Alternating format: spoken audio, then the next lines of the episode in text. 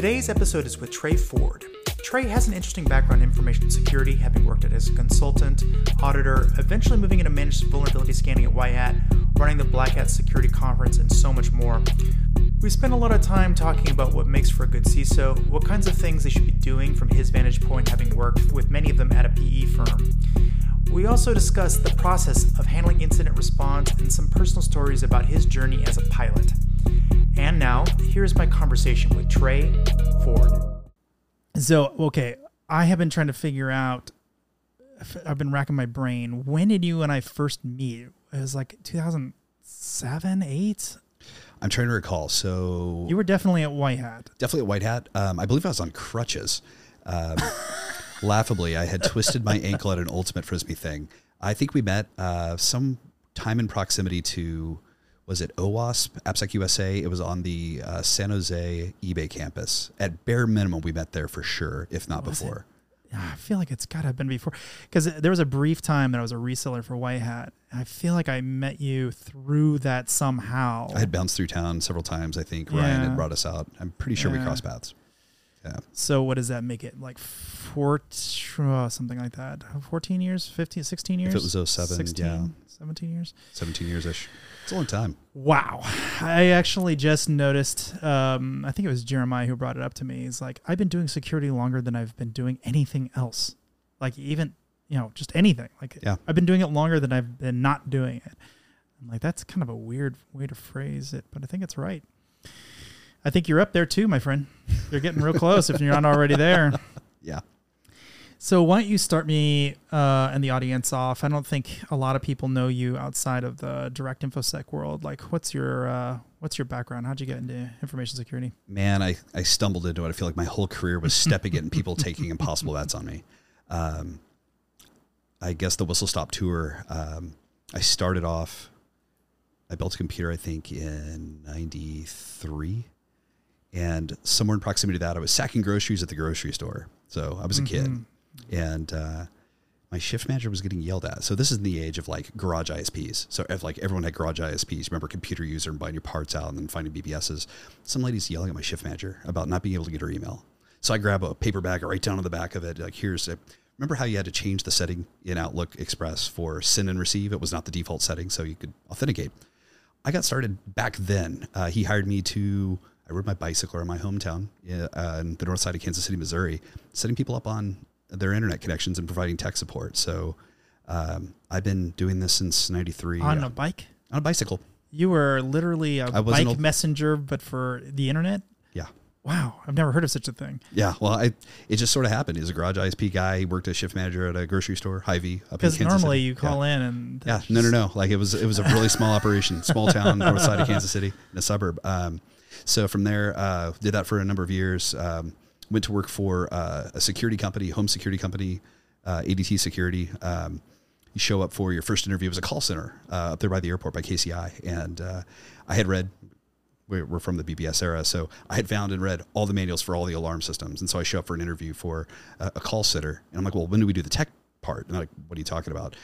Fast forward, uh, I did inbound, outbound, and then got pulled into tech support like in the first couple of weeks on the job. were you doing sales when you started? No, it was just it was uh, alarm handling. So when you walk Oh. in and you accidentally set off the alarm, you call the alarm company before they call you, or we're calling notify. so I got plugged into. I started off with internet security, wound up doing formal security with ADT.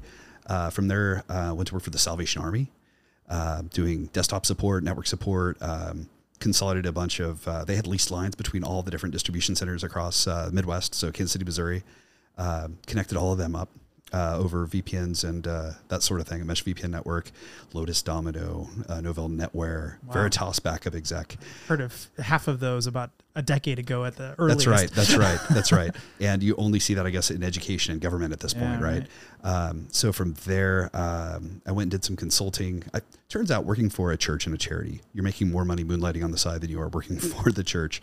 So I left and started a, a, small consultancy. Warhols and uh, my leather soled shoes going through business parks asking for like, hey, who's doing your tech support? And wound up pulling wire, doing networking and uh, that kind of stuff. Um, I didn't know you were a consultant. Interesting. a long way back. Wow. Um, wound up selling out of that and winding up at Fishnet Security in the early days. I think I was employee 40 something, um, which is where I think our network started to mesh and overlap in that community. Uh, transitioned from there to White Hat Security, and that's really where we cemented, connected. I went to my first Black Hats, OWASP, all that sort of the Did you conference move environment. out to San Jose to be part of that? Uh, yeah, so I was in Kansas City. I moved to Dallas to help launch the efficient office out of the Dallas office. Um, spent a lot of time in and out of the Bay Area helping with some of our blue chip customers out there. Back then, you went to the Bay. That was the Super Bowl, right? So the West Coast was where a lot of the technology stuff was developing. Um, so advising into you know the eBays and all the big players. Uh, so I moved out there uh, through a, we. I helped oversee a series of the professional services integrations there.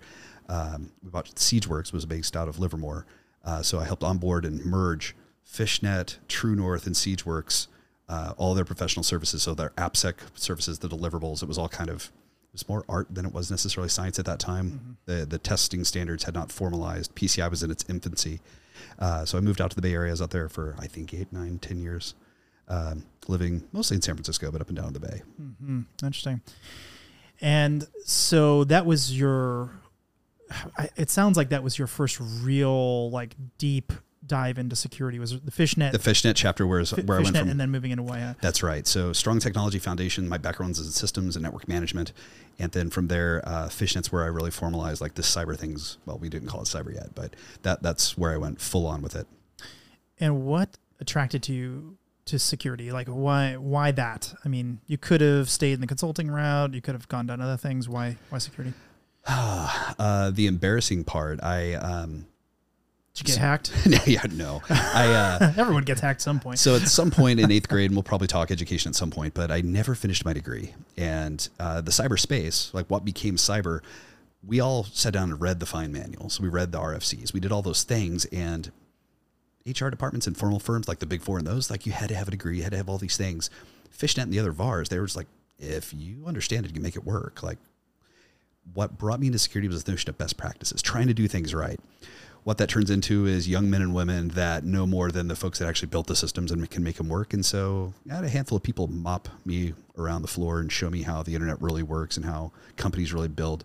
And I had an opportunity, a lot of humble pie, to grow under their tutelage and coaching. And so consulting for me wasn't what I was seeking to do, but I was working with technology. There was market opportunity. I didn't have the business perspective I have now looking back saying, this is a rapid growth segment. This is a large TAM. There's a lot of room to grow. But what I wound up doing was putting passion and skill to work in an area that paid well, had a lot of opportunity, and had real hunger. There's, there's still a shortage of capability there. Yeah, I think some people would be surprised to know how completely broken the internet actually is. It's I mean, terrifying. it's pretty bad. All Like, the way from DNS up, everything. e- all of it. everything's really bad. Yeah. One of my favorites, just to kind of tell people, just just so they get a, an idea of what we're talking about, is every single HTTP request your browser's ever made has a misspelling in it. Um, yeah. because refers Yeah. misspelled. That's right. That just that's just like that's just a misspelling. But imagine how much else is wrong. yeah, hundred percent. And like, you know, if it works, don't mess. And that, that's where we wound up with a lot of our great IT problems in enterprises now. Is it's working? Please don't touch it. yeah. Yeah. I, I uh, that's that's an interesting use case because there has been talk about fixing it, but it's so Why? I, I read well well, but the answer is we shouldn't for two different reasons. A, there's too much legacy code that would Yeah, break. sure. But second, someone figured out that they completely optimized the internet. You don't actually need this anymore. You don't it, like if you had an extra R, that would just add that much more data crossing the internet that you just don't need. So why why have this extra R? Right. right.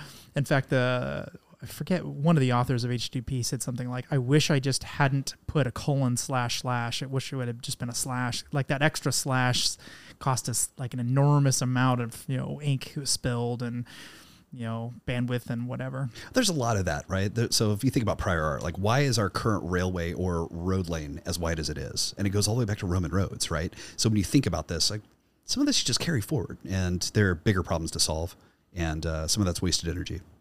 First principles in some of these scenarios aren't worth pursuing. It all stems from uh, how wide two horses' butts are. That's right. We're stuck with it.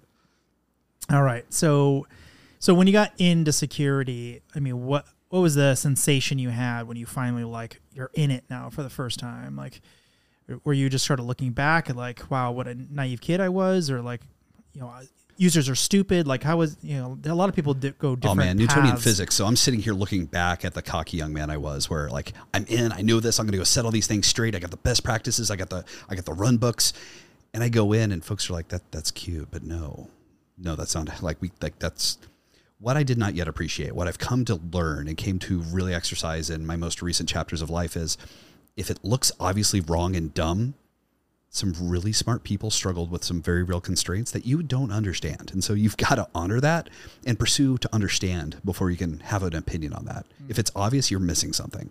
And that was a really painful, expensive lesson to learn that I think damaged a lot of relationships. As a, like I said, a cocky young man. I think a lot of us were. you know, every once in a while, I'll go back to some like old legacy code I wrote for some reason, like I need to fix something. Yeah. And I don't really comment my code very well, like really at all, uh, which is a terrible practice, by the way.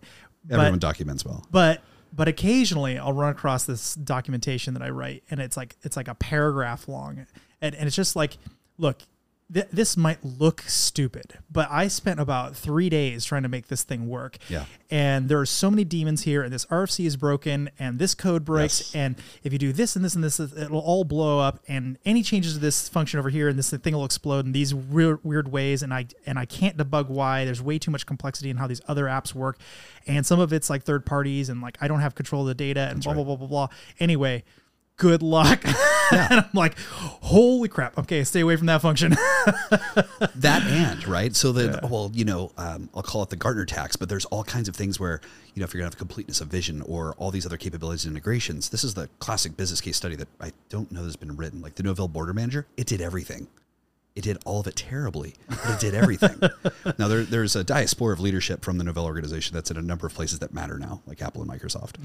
Um, but not just half-baked solutions but the notion that we're, we need to allow an integration. This is how we wound up with Log4j and a bunch of other things. Is like expansion of capability that were not solved problems.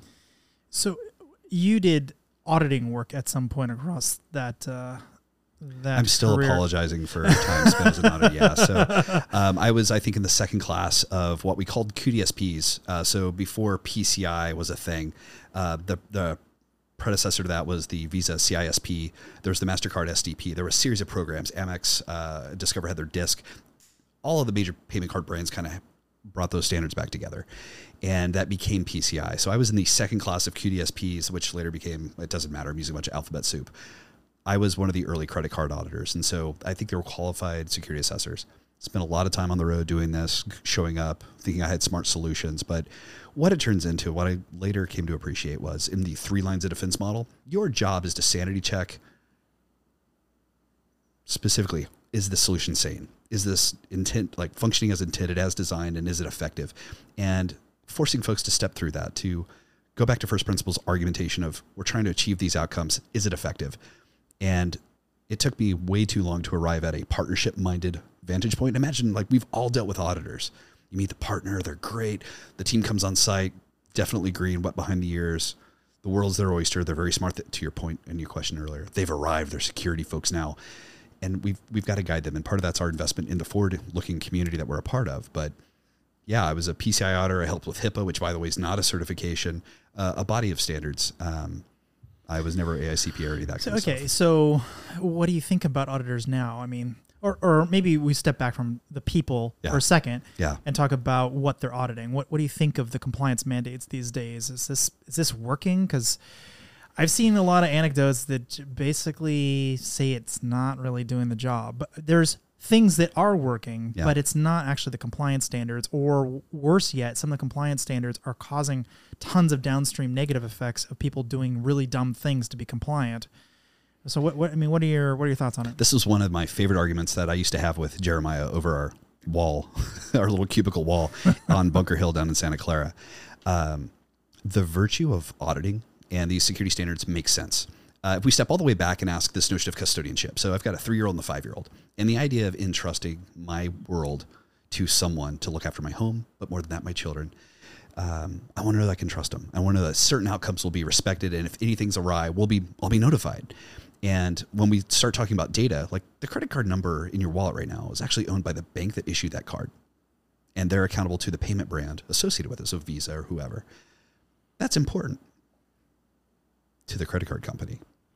Your social security number, your likeness, all these things are associated with you. And so the idea that, okay, our company's collected all this information, we're actually custodians of this. And the folks that we have information from may or may not have opted out or opted in to that experience. And so the virtue of what we're trying to achieve uh, when we speak about custodianship, what auditing is intended to be is asking the questions have we done enough?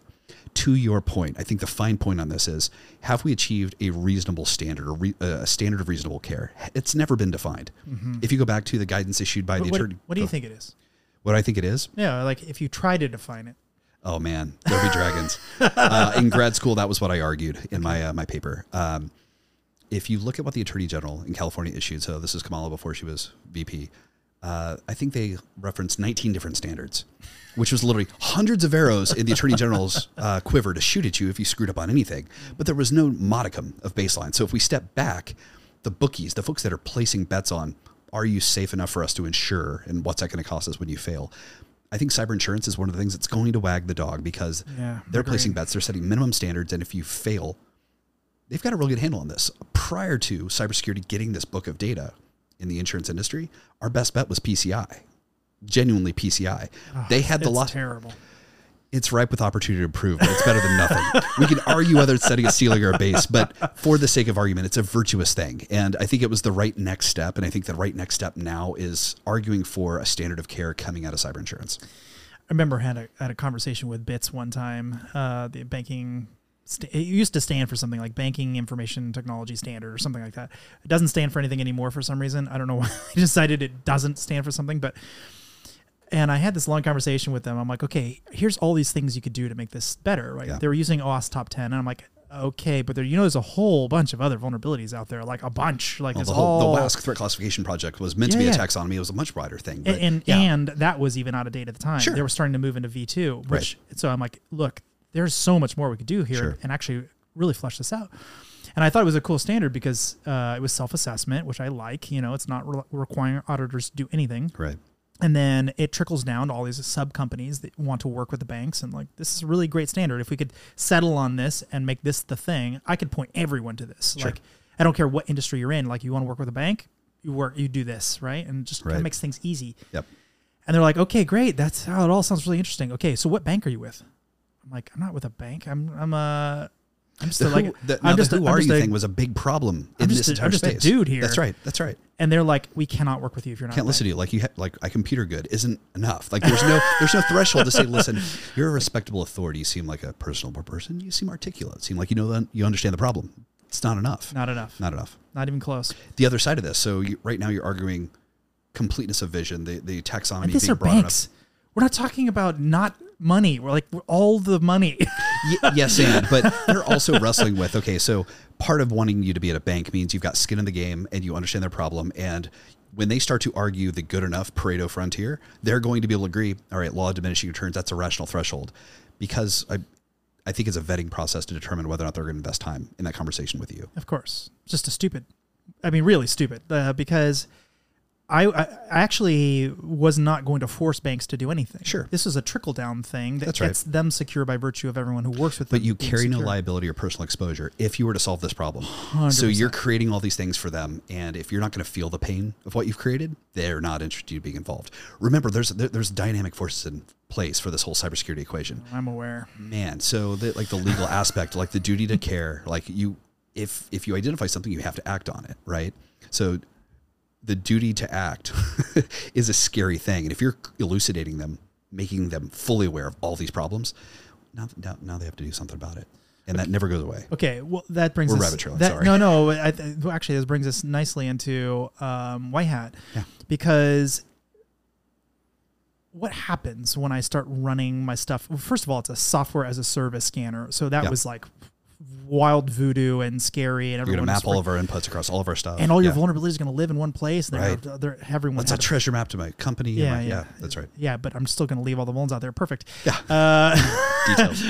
but um, but I've always thought the duty of care, and what I think ends up happening is it ends up being gross negligence.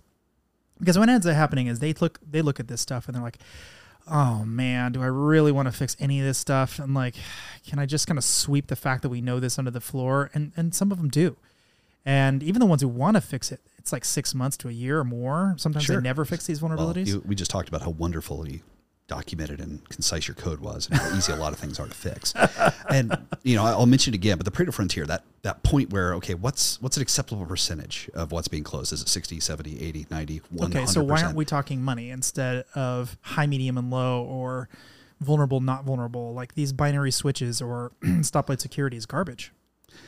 Well, stoplight. All right. So there, there's endless research on uh, stoplight security being a problem because it's not actually quantifying the problem. Um, we're moving into a business conversation now, right? So I have, I'll say 100 developers. I don't even know what my company is, but let's say I've got 100 engineers that are writing code, managing my infrastructure, writing features that are going to turn into revenue. Uh, there's competitive pressures, there's maintenance pressures. A lot of the capabilities we're building in engineering uh, for systems, for middleware, for front end applications, they don't turn into features yet because you've got to build all it takes a b c d e f g. Now i have enough to write a musical scale. Now i can start composing music. So i've built all these capabilities. I haven't shipped a feature yet. What percentage is an acceptable percentage for me to spend on maintenance and capability not feature development? My job is to turn caffeine into code and code into money. A lot of this that what we're talking about is patching and maintenance which is not tied to revenue production you would call this See, I think it is. I don't Um, disagree with you. I'm, I'm advocating for multiple perspectives. Oh, okay, okay. Yeah. they- they- Okay. Again, there's multiple forces in play Okay. what we're advocating for. Okay, okay. You go to the doctor. You know exactly what they're going to tell you: eat cleaner, drink more water, drink less of that stuff, get some sleep, exercise a little bit, That's just the big doctor sleep. talking. They're trying Oh, to yeah, get you to come But back. the- It's the same things. But we all know this, right? You're going to go in. They're going to tell you the same thing, and you're not going to do it. You're not going to do it. You're going to do what you want to do. You're creating value for yourself in a way that brings you happiness, joy, gets you out of I don't know what. But you know what you need to do. You're just not doing it. And it's the same conversation. I'm stealing from Bob Lord here. Same conversation we uh, have with companies. but I don't I don't necessarily think that's always true. So for instance, there's a lot of vulnerabilities. There's a lot of vulnerabilities out there that should not be dealt with. Like they should not be touched. They're just way too expensive. Like the value creation to the company, like the amount of value this company goes up by virtue of fixing this vulnerability is negative because I'm going to spend some money and I'm I'm not going to see any actual upside for doing that. Whereas other vulnerabilities, it might be cheap to fix, yeah. and if I don't fix them, the value of the company is worth nothing. It's just gone or worth wildly less, depending on the situation. So then we're going to steal from Wendy and talk about uh, you know cheeseburger risk management. You're going to have a heart attack. I just like all right. I'm a Chiefs fan. Uh, Andy, our head coach, Andy Reid. He could lose a few pounds. I'm worried he's going to have a heart attack on the sideline of one of these games. Cheeseburger risk management. He's always placing bets. Bet you cheeseburger. Bet you cheeseburger. One of those cheeseburgers is going to lead to his heart attack, and we're going to lose Andy Reid. Right. To your point, two problems. One, we don't know how many of these we need to adjust. Like which, how many of these vulns need to be patched. But the bigger problem is how do you know which vuln is the vuln? Well, that comes from the insurance companies. They no really. Uh, well, okay. With one massive caveat, this has nothing to do with the government. They're in a whole other ball game. Sure. You cannot measure them, and Sure. they're very different Sure, threat actors. sure. Or, or even if you're other kind of company who does government, um, like if you were handle toxic waste or something, you fall in a different category. Correct. Correct. But if you're like a retailer, Yeah. um, we know what retailers get compromised by now. I mean, we have decades now of experience in finding out what they get compromised by, and it's a handful of things. Right now, the insurance companies are tracking around 60 something vulns total that lead to actual breach loss, not breach, breach loss. You know, Yeah. obviously things you can get compromised, but if the end result is nothing, who cares? I mean, it's Yeah. maybe bad, but it's Right. not the kind of bad that is going to submarine the value of your company. Sure. I think we, uh, we as you said, they're going to they're the tail that's wagging the dog. I think they're going to mandate who does what, when, where, what, and how. And I, I, I think it's both intellectually honest and directionally correct. I think in 03 or 04, speaking at Sectorum, one of the, the conversations we had after uh, a, a talk, the audience asked like, what's going to improve the maturity? And was the cybersecurity industry. But the point of that talk and what it's like, what wow, times that, have changed. Right. Everyone hated this topic like right, two right. years ago. But but it's gone full circle, right? So you know, we're going to talk about what's um, what volume of data we have to be actuarially backed and statistically relevant.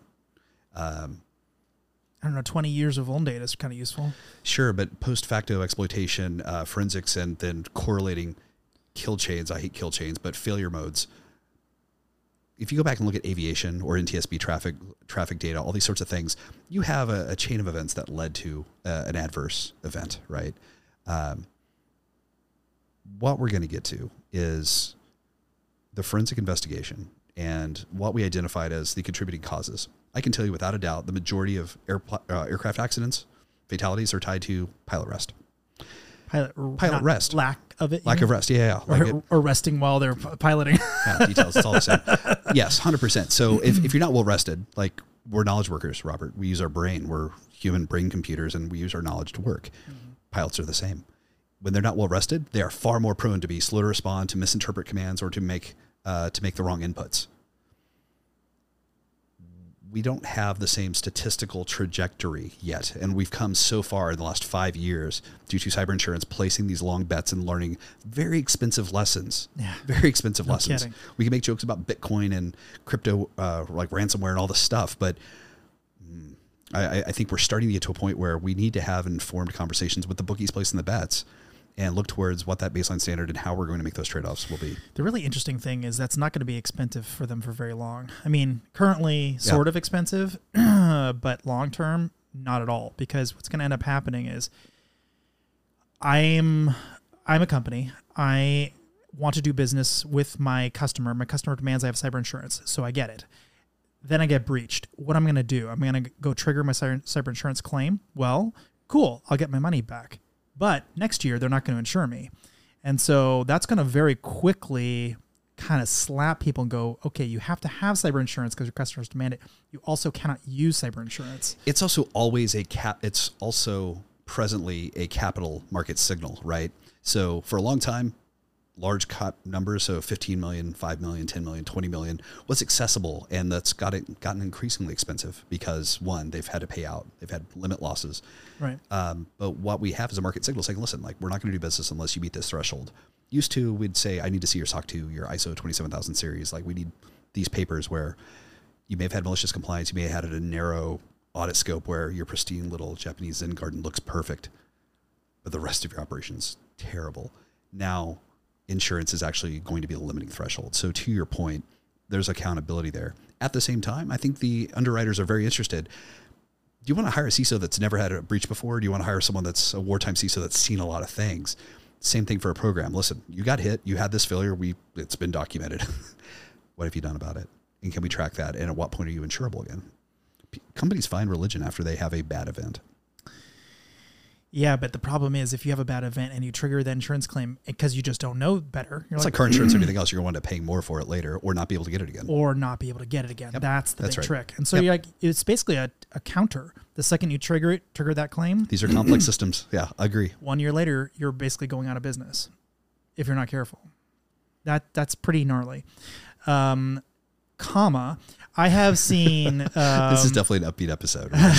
I have seen. Um, there was one company I talked to in Germany, and they're like, like Robert, you have no idea how right you are about this whole thing. We had this happen. We triggered the claim. We were not able to get cyber insurance again, but we had to. So we researched. I think they went like thirty different companies trying to get cyber insurance, Yeah. and they finally found one who would give it to them, but only if they bought this mega yeah. enormous, huge, huge, like huge percentage of their total revenue across their company. And it was like one small light item, light item, like amongst fire and flood and all this That's other right. junk That's that they right. didn't want. And it's like a, a pretty strong possibility they didn't even realize they were giving away cyber insurance because it was sort of like buried in this mega policy. Yeah. And that's the only reason they were able to get it. So uh, maybe maybe there's just like this massive punishment that the cyber the cyber insurance industry can levy against you with non-traditional vehicles that are wildly too expensive to make like anything else, there's definitely a punitive risk. Um, if I were far stronger in stats uh, and more interested in actuarial science, I would be definitely moving into that space. I think it's the most exciting and the greatest potential. Like, there's definitely downside, but I think it's one of the things that's going to drive us forward as an industry. I sure hope so. Well, I- okay. I wish it was better without them, but since we can't get our shit together, I think it's got to be them. We don't have, or so NASA has the ASRS, the Aviation Safety Reporting System, where folks voluntarily or under guidance get they, they put we as pilots put information in to improve the system and part of it to be mea culpa. So if you get called on by the flight standards district office saying, "Hey, you did this thing," I filed a report, I made an error, like we're, we're human, it wasn't malicious, like let's make this better. You work Is with it totally voluntary? So them. Uh, ASRS is voluntary. they yeah. can't tell you like, hey, you fucked up. Go go do it. Go write it in this thing. No, because at that point, there it's I think about it, it's federal. It's not like state. so uh, you've been called into they call it the FSDO, the Flight Standards dis, uh, District Office, and they're going to pull you in saying, "Listen, here's what happened." I had a red light departure, and this is I think in that that sector keynote, I was telling the story of taking off with I had a radio failure, and uh, I was at a towered Airport, and I took off without permission, and so the uh, control tower. It was their first day in the tower, their first day by themselves in the tower, and they've got this clown that ta- me that takes off in this plane, and they're like, "Yo, plane circle, stay away from," and that that that's on me. I'm very sorry if you're out there. Uh, it was me. It was me. Um, and you know, I landed like I literally made contact. They were like, "Well, you got to land." I, my phone's ringing as I'm landing. Uh, we're calling you on the radio. Like, you need to answer your calls. I'm like, I don't hear anything. What are you talking about? I talked to the control tower director for Palo Alto Airport. I wound up going to the San Jose FSDO, the Flight Standards District Office, and you know, two people whole transcription, whole tape. No, no, it was camera and audio recorded, and mm-hmm. there we we decomposed all the things that happened. I see. And it was terrifying, and I thought like that was my first flight outside. Like I was a licensed pilot, never going to clip my wings. I was brokenhearted. I mean, like Yeah. physically ill with it.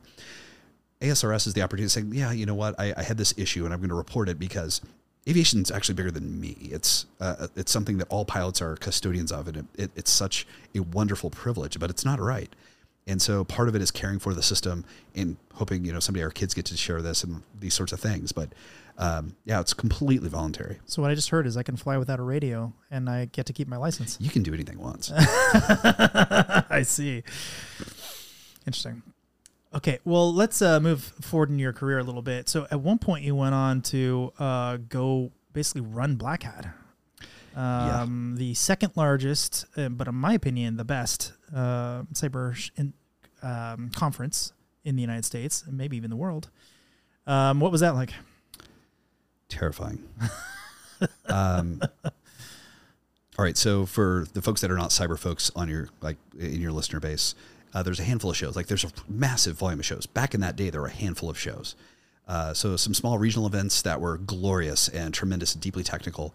Uh, there is the by the vendors for the vendor show RSA, which is phenomenal, especially for the corporate commercial buyers. Uh, a lot of folks come together, and there's a concentration of folks that are there. There's the research centric by the community for the industry. That was Black Hat. And then by the community for the community. That's the DEF CON community. And so Black Hat was this beautiful evolution that came out of DEF CON. That was like, listen, all right, so cyber was the staying and, or sorry, at the time it was security. Security is the staying. DEF CON was come on, come off. About five years in, like, listen, some of the folks had jobs. And so they approached Jeff and asked, like, hey, like, is there a way the company could pay for me to go? So I wound up sometime later running this show. Uh, I talked to my mentors. I'm like terrified. I don't think I should do this. I'm not qualified to do this. I don't know what I'm doing. They're like, Do it. don't screw it up. Go. so I did it. I was terrified. Um, it was it was such a privilege to serve the community in this way. Uh, for marketing professionals and folks that work in events, God bless them. They never hear anything positive. All they know is what's on fire, what's broken, what's happening. It's everything's an emergency at a conference. Um, it was a wild couple of years. Uh, we produced, of course, Black Hat USA. We had Black Hat. Um, we were in Amsterdam, Black for Black Hat Europe. Uh, we had Black Hat Abu Dhabi at the time. Um, Briefly, yeah, I remember yeah, that we one. were going to transition to uh, to Singapore. Um, we did some. We were going to do something in Turkey, and then civil war popped off. Uh, we did something in uh, Sao Paulo. Like we, we were doing a lot of things with the brand, um, and we were trying to balance this notion of you know research first and trying to protect that. And the conversation needed to be about the research and the community bringing forward this research. And the sponsors, the sponsors were genuinely supporting that conversation, that ecosystem, and that's that's really what the magic of the show was. Um, I don't consider myself an events professional. I learned a lot about it. I used a lot of my product management background there. Um, of course, my roots in technology. Looking back, Robert, I'm not nearly as technical as I ever thought I was. Becoming a part of Black Hat, I realized I didn't know anything. not at all to the depth, but well, that's what happens when you get to a certain point. You just you finally see over the cliff. You're like, whoa. there's so much more depth in all these areas. That's much right. more. That's that Dunning Kruger. Like there's Yeah. so much depth. which they there. proved recently doesn't exist. But it's still a useful model. uh, yeah, it's still useful. He, Yep. Instinctively, it always feels like it's a real thing, and I think that's actually a really cool moment. Uh, some people are terrified and they back off. They're like, "Wow, okay, I can't get there. I can't get there. I, I'm so far from there. I'm not. Gonna, I'm going to stop right here." Yeah. But you didn't. You actually kept going. I didn't have words for it at the time, uh, but what I tried to adopt was this notion of the beginner's mind. And so, if it's safe to say, listen, I have expertise, but I'm not going to be an expert in any of these things, I, I pride myself in being a generalist. And I think we've created uh, an ecosystem in the cyberspace about you know everyone being an expert in one thing, but leaders need to be executives especially need to be like they call it T-shaped, you know, a couple inches deep all the way across and be conversant or technically grounded in all these things and expert in a handful of places, right? Yeah, sure. And I I was very comfortable knowing I was surrounding myself with experts and I could see through the folks that were full of it and I knew where to find and be vulnerable with these experts. And so it, was, it was a real treat to be vulnerable in this population and to be entrusted and to argue for truth and clarity as we tried to make really hard brand decisions. Um, I would never do it again. uh, it, it, was brutal. Um, what, what, in what way? Why? Uh, uh, for instance, uh, so we, I'm, I'm producing an event uh, with the Black Hat team in Black Hat Abu Dhabi and we're like the checklist to produce a show is 18 months out. And the, the f&b the food and beverage and the, the facility contract is negotiated like three to five years in advance. Like that's just how events work. And i want to say we are at t minus 90 days from black hat uh, abu dhabi. It was going to be on 12 12 12 uh, there's a part of the world that cares a lot about numbers and the sheikh's daughter decided she was going to get married on 12 12 12 and we got booted 90 days out. I'm on a rooftop in dubai with uh, stefano zanero uh, at some major security conference where they're just kind of pump the brand and you know amp the event at this other security conference and i get a phone call. I'm sure you're having a great day. I'm very i imagine you're going to feel some kind of way about this just letting you know that um, you don't have a venue. And i'm like 90 days out. We had uh, general alexander coming to speak which is how we wound up with him after the uh, the snowden thing happened uh-huh. for usa but fire drills, I mean, like we've got folks that are shipping hardware. This is back before virtual machines and EC2 were a thing. So AWS wasn't an option. Folks were shipping crates of computers and stacks and hardware and all this stuff. The circus was arriving. The circus was arriving. And like we had to scramble. and so we shifted it and we, we lost our keynote. Jeff had to speak on short notice. Like you, you, you make lemonade as fast as you can, but th- this is what the life of live events is. And so, for those of you that work in tech, like hug your events team, you know, care for them at the events. They're not sleeping. There's always something wrong, and that's all they're hearing about. Um, it was it, it, was it was amazing. It was humbling. Uh, it was such a privilege and a pleasure to serve. But I'm I, I did my time. Mm-hmm. Never again. Mm-hmm. But you say that, and you're still on the advisory board for the CISO Summit, and I know you care a lot about the brand. Sure, of um, course. So, I mean, you're not really out. They just keep dragging you back in. I think everyone deep down wants to be a part of something bigger than themselves, right? You want to be a part of something that's big, and uh, this is probably the Care Bear stare moment, but I believe deeply in what we're trying to do in cybersecurity. I, I care deeply about the community, the folks that a lot of folks have gone over their skis. A lot of folks have made good and bad bets, but all in all, what we're doing is trying to create safety. We're trying to make it expensive and dangerous to be evil. And so there's an economic game that is not well understood, and it's a multi level game of chess. You've got legal exposure, you've got corporate exposure, you've got competitive exposure. And to our prior conversation about code and fixing vulnerabilities, we don't know which vulns are the ones that are going to get us or would fix them. Same thing with your health. There's a lot of forces in competition where we have not, like the population of business minded MBA type folks in security leadership is infinitesimally small as a population our ability to defend our hypothesis and to partner with the business to drive this. This is why the CISO in most organizations is not truly part of the weekly CEO stand up in their companies. They're you know several layers down in the org. Mm-hmm. A lot of us haven't earned our seat, and that's like we're maturing as an industry, but we're doing something important. It's great to be a part of that. Yeah, I care, man. yeah, I, I get it. So okay, you um you have some perspective now because you've left. Well, you were you went to the conference, you ran the conference, you're out of the conference, you're back in as an advisor. Never left. Um, in some way, you've never left. You've you've been part of this thing though throughout. Um, how do you feel, if at all, that the industry has evolved in, let's say, the conference space, but in general? Like, is it the same industry you grew up with? Wow. Um, I'm increasingly convinced a, a, lot of the things we thought we knew, we didn't. Um, I find that the data is starting to inform this.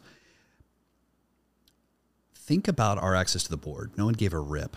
Over the last five to seven years, we went from Radio Shack nerd to it's on the news. It's part of the dinner table conversation. What we're doing actually matters. Um, I imagine most of the folks in our industry, Uh, Do you mean like Snowden matters? Is that what you mean? the Snowden and the personality thing, uh, Like how did how did that happen? there were a lot of major events that brought us to prime time. And when I say us, I mean the industry.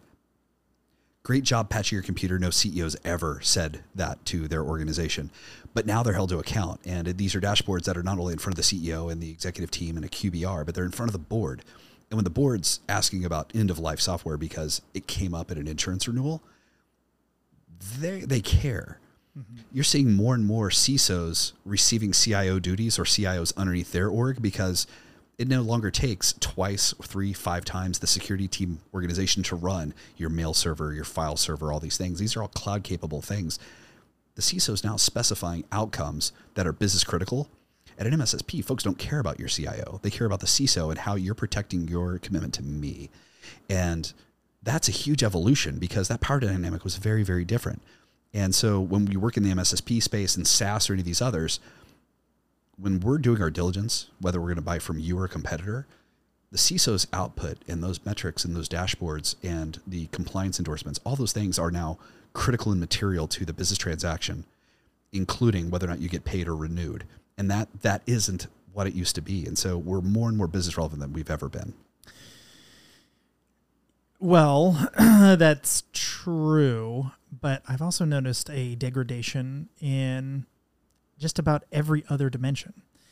Uh, it's weird. Like we have better tooling. I think the tooling's gotten better, but I am not seeing the quality of research or the community doesn't seem as cohesive. Um, the the thought the new thought that's coming out is not as impressive as the old thought i mean it's not like quantum leaps like it used to be now it's like this In terms of attack research and the stuff we're seeing in Black Hat CFPs? yeah or- just in general yeah. Okay, yeah. but it's all just kind of like a gentle nudge in the right direction not like okay we figured it out we, we, we did the thing and now here's how to think about this problem like that that type of research is very rare by today's you know cadence especially when you think about how many more people are in the industry it seems like it's just sunk dramatically I think there's two divergent reasons for that, right?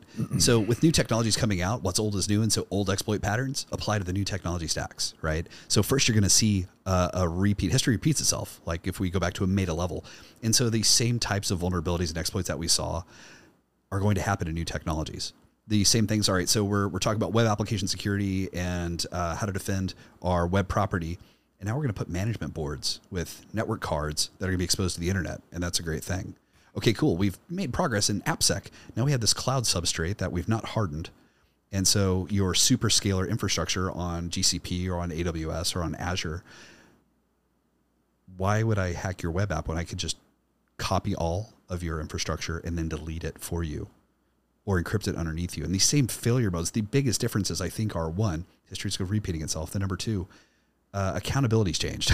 and so um, we have a large. you don't think the people are a big driver in that I don't know that we're able to surface all this because the, the, the market drivers. So vulnerabilities, there's a secondary market that's more real than it's ever been. that's true and That's so, are you incentivized to go speak or make a couple of million selling exploits and vulnerability research? That's fair. We've got to create safety around this this cycle. And so, what it sucks releasing vulnerabilities i mean it's horrible It's it's punitive, and so a big part of the work I did Yeah, uh, and helped point. coordinate coming out of Rapid Seven was we were driving safety for the research community. Mm-hmm. Your baby's ugly is a terrifying thing to say, and then when you get lawyers involved with this notion of cease and desist or libel or all these other threats that are going to come in, the Computer Fraud and Abuse Act, the DMCA, all these other pieces, ECPA, and all the other bodies of law that say maybe you didn't have permission to do that. You didn't ask for permission. This is a violation of returns of service. There's all these other things. These are trespass statutes. Well, and- We've not created safety for you to say, I found a vulnerability. and other security researchers hate you because you came up with the vuln that they were It's working on or sure. whatever. Yeah. Or hey, I wrote this obscure paper that no one ever read, and I talked about this like six six years ago or whatever. It's like oh, I'm sorry. Well, and that's a big part of the CFP. So a vantage point you and I have that I imagine few people in your your audience are going to be aware of is every year we see multiple researchers releasing the same family of vulnerabilities that have never met each other on opposite sides of the world, and the same issue has been identified by several different groups at the same time and have brought it. And we're going to figure out who's got the goods and who can actually deliver it on stage. One or two. Wow, this is really great. Wait a minute, I saw this three years ago No, like they didn't take the time to Google that. Oh, this has happened before. or, or sometimes it's very hard to find. Yes, like uh, yes. truly obscure papers. Like if you go to this link and there's a subdirectory with this guy who did this, or it's changed hosting you know, platforms and it's not Yeah. indexed correctly and you can't find it. Yeah. Like there's layers of it. And comma, hackers are notoriously great at documentation, aren't they? I am notably bad. Um, so I think all of that tr- is true, but also the black hats also hate it uh, because when it wasn't disclosed, they had access to this vulnerability. But when it becomes uh, disclosed, there's a very short time frame where they have to run and use it, and Sure. then it's it kind of loses its utility. So You're talking about specifically on the criminal side, in the cr- criminal, population. true black hats. Yeah, yeah, Check. yeah. Not the conference. Sorry. Um, so I, I- don't, I don't know anybody who really likes it. You know, and as you said, the the security industry or whatever comes after you and says, "Hey, you shouldn't be doing that because of X, Y, Z," and then you have this full disclosure versus you know private disclosure or whatever thing going on. So this debate. So you have all this random kind of rumbling in the background with these people who don't actually know what's going on and Yeah. I mean, I've probably released hundreds of issues now. Hundreds. I don't know the real Every number. one of those was a delightful experience you'd love to do again. Oh, my Net promoter score on the process It's like, like, it's like a mess. Yeah. The most recent one was uh, NAN injection, and the um, and they came back and told me it's not an issue, and I'm like, we talked about this one. Yeah, yeah, yeah. oh my god. So it's it's just like it's like the industry has not figured out how to make it comfortable for researchers to exist. So I don't know why researchers exist. I mean, other than as you said, to release vulnerabilities into black hat markets or gray gray markets anyway. At the meta level, this is a complicated problem, and there are a lot of market forces that make this complicated for for valid good reasons.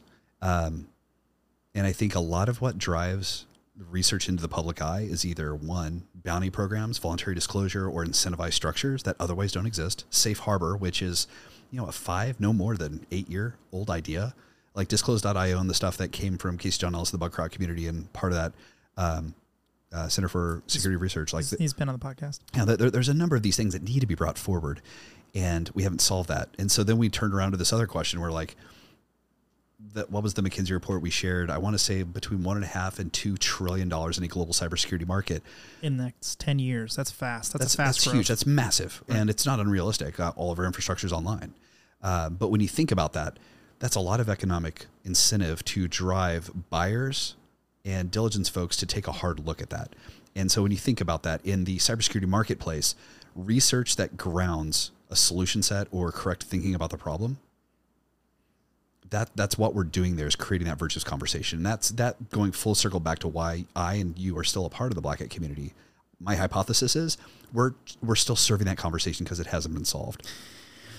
for sure. Um, so I moved away from the uh, the CFP board. So I I actually just found it to be too much chatter, too much noise, too much stuff going on. It's also a lot of work. a lot of work, but not for a lot of gain, unfortunately. Um, and I think there were some good people who came on after I did who could kind of do the same thing I was doing. They like they had the same kind of background. They could look at the same things in the same ways that I would do it. So good enough. I don't need to be there. But when I moved onto the CISO uh, board, which is uh, you know the the sort of the more upper echelon type people, my rationale for doing that, and I stick by it, is I'm concerned that they're not seeing the right kinds of things. Like they if if they The just CISOs and the, the security CISOs. leaders aren't seeing the right stuff. yeah, I, Okay. I am. In fact, I'm pretty convinced of it. Of course. And so when I joined, um, oh, I was arguing with some people who ran Black Hat, not yourself, but others, that this was um, a problem that we need to get in front of these people a little bit better. We need to say the things that need to be said. And, um, and uh, they're like, well, why don't you come over and do this thing? And for me, it's always been an opportunity to say, like, okay, I think the biggest problem you're facing that you I know you weren't paying attention to is blah. Sure. And getting them Sure. this curated list of things. Sure. Because if they are at least sort of on board with it, it'll kind of trickle down to the masses.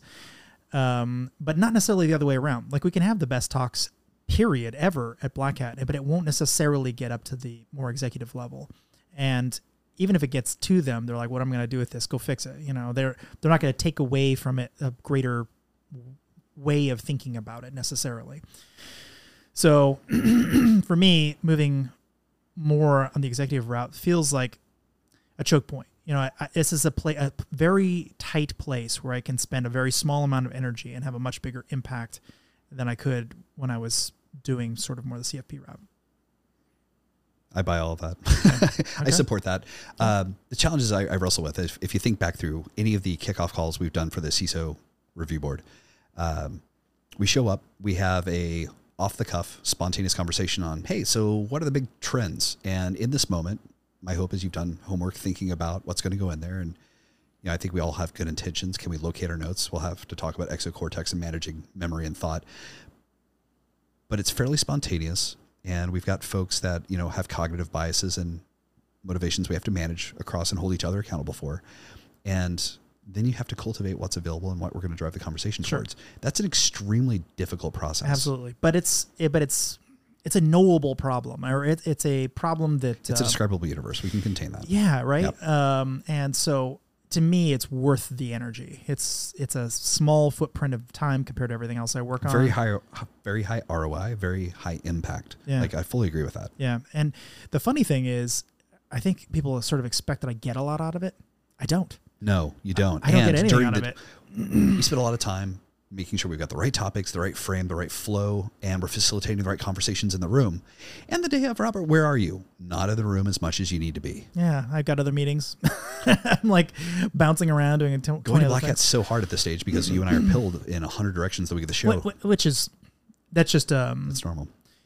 Well it's also demonstrating how useful that conference actually Yes. is where Yes. a group of CISOs is not the right place for me to be at some at some points like sorry like I have other places that are more important than a group of CISOs so I um I actually think this is a pretty cool thing we've cultivated um this this thing called Black Hat because if I look at places like DEF CON like I have no problem with you know Jeff Moss and you know the people, but I am always worried that they're too focused on the individual issues and not what's going on in the industry. Like they're not focused on the business of breaking into business or you know business of protecting business. It's more like, hey, what kind of cool hacker thing did I just find on the weekend? And I But turned that, it into a that's the talk. mission. But that's the mission, right? So It Bla- is, but- Black Hat's trying to drive the conversation. One of the arguments that we have on every one of our review board calls is: Is this the right level? Is this the right threat?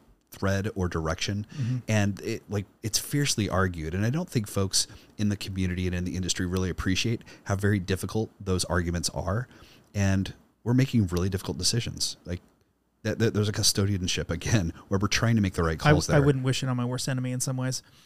But so on the RSA route, I mean that's that should be black hat on steroids, but it somehow just totally misses the mark for me. it's by the vendors for the vendors and so it, it, it's it's it's It's only the circus. All right, let, us let's let's frame what the demographic focus there is, right? So so you've got a bunch of vendors that are paying. By the way, if you ever looked at the sponsorship packages and how unbelievably expensive they are, we're talking about you know getting a small booth. You're talking about hundreds of thousands of dollars for the booth. Then you've got all these really expensive nerds and salespeople that are going to fly in. You've got your product managers, you've got your senior executive team. They're going to be meet, meeting with analysts. You're going to be gathering leads and creating a marketing pipeline funnel and sales opportunity feed. And then you've got, you know, timed events, you've got presentations, all these things are happening. What what if you think about it in a corporate sense, it is a very dense center of gravity on the business transactional side. And Black Hat isn't quite the same because it's focused on the technical delivery, the safety of the conversation, and doing business with discomforting topics. I I really do enjoy RSA, but it is to me, it's a it's a show. It's it's a it- It's a trade show. People people refer to it as a show, but I, I mean, kind of like going to the movies or something. It's like it's almost just pure entertainment to to some degree. Yes, some work does get done there, but it's not like Black Hat. Black Hat is like all work for me. I I'm like busy the entire time. I don't have any time. Where where I find myself like people will message me like, "Hey, where are you?" a lot at RSA Sure, sure. because they're bored because there isn't a thing going on. You know, there isn't a, a set. You know, hey, everyone is doing this thing at this time. You you got to be here at this time. It's I don't know. I just, very different. I feel the same way about when people talk about different cities. How would you describe Dallas? And the only way to answer that question is based upon who you know and what parts of town you're in and what you're into and how you enjoy your time in any city. And so Dallas for 15 people could all be different. And it could be that way for any show or any conference. There's, you know, we as the industry has evolved, you know, folks talk about how RSA is RSA, Black Hat's the new RSA, and DEF CON's the new Black Hat, and B Sides is the new DEF CON. And I don't, I don't know that I necessarily agree with that, but I think the population of folks, the work that they're doing, which is evolving, and their experience and their recollection and not revisionist history, but what they're what they're experiencing as the conference and their careers both evolve looks very different. And so Black Hat, I imagine, is a higher density population of folks that you have a different connection to, and the types of business that you are in That's true. Is going to be anchored differently. And RSA never reached that saturation for you. Yeah, true, true, true. I, I do know people who just stay stay in one conference room the entire time they're at RS, uh, RSA, basically. Like I've had that experience at every conference, like all morning over the world. Like I've, I've had that experience, and it does happen. But if your function is dealing with the diligence, or listen, we're going through joint development stuff on a handful of things. We're going to talk roadmap. That we're going to talk about. We've got this feature design that we think is going to address this problem, and now we're market testing it with our thought partners and our customers and our prospects. There's really dynamic problems being solved there, and it's exhausting, and it's important work. I just don't see research coming out of it. So I, But that's because your passion's research. That's what I'm driving towards. Is what you care most about is going to be served differently. Well, um, partially. I care that the researchers are doing research there. I don't necessarily need to watch the research. I can I can get them in a talk track or whatever on the side, but then that leads to interesting business conversations. You know what I mean? Like that's how we start. Like, oh, what are you working on, or what's the most recent blah blah blah blah, and then you move into the okay, what are you working on? And I think your natural, you? And I think your natural cognitive bias is going to be passionate about research. Yeah, That's part possible. of where that's anchored. And then I would ask for uh, Mm-hmm. demographic and customer appropriate conversations where you walk onto the RSA show floor. Well, what do you do? I'm an EDR. Well, what the hell's that? Well, it depends on which market definition you're going to use.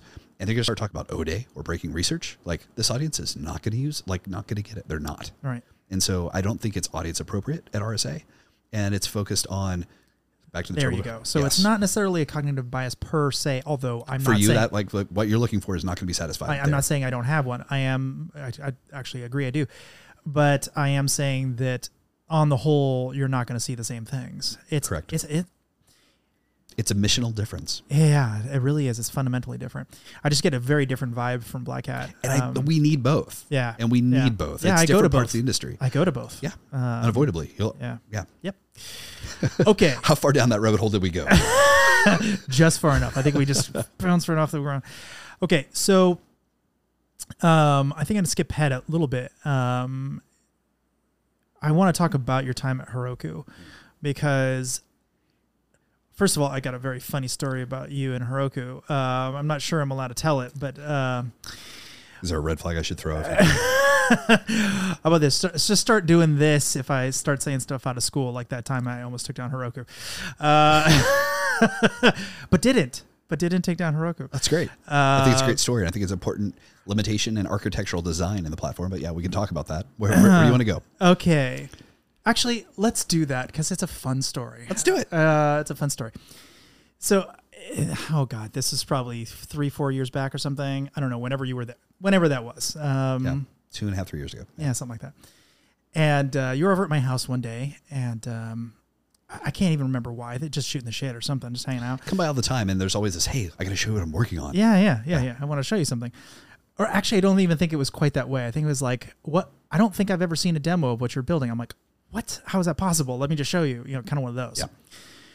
So I start showing you, and um, and you're, I, I'm like, what? What should I run this on? And, I, and you're like, oh, I don't know. Uh, use Heroku. I'm like, okay, great.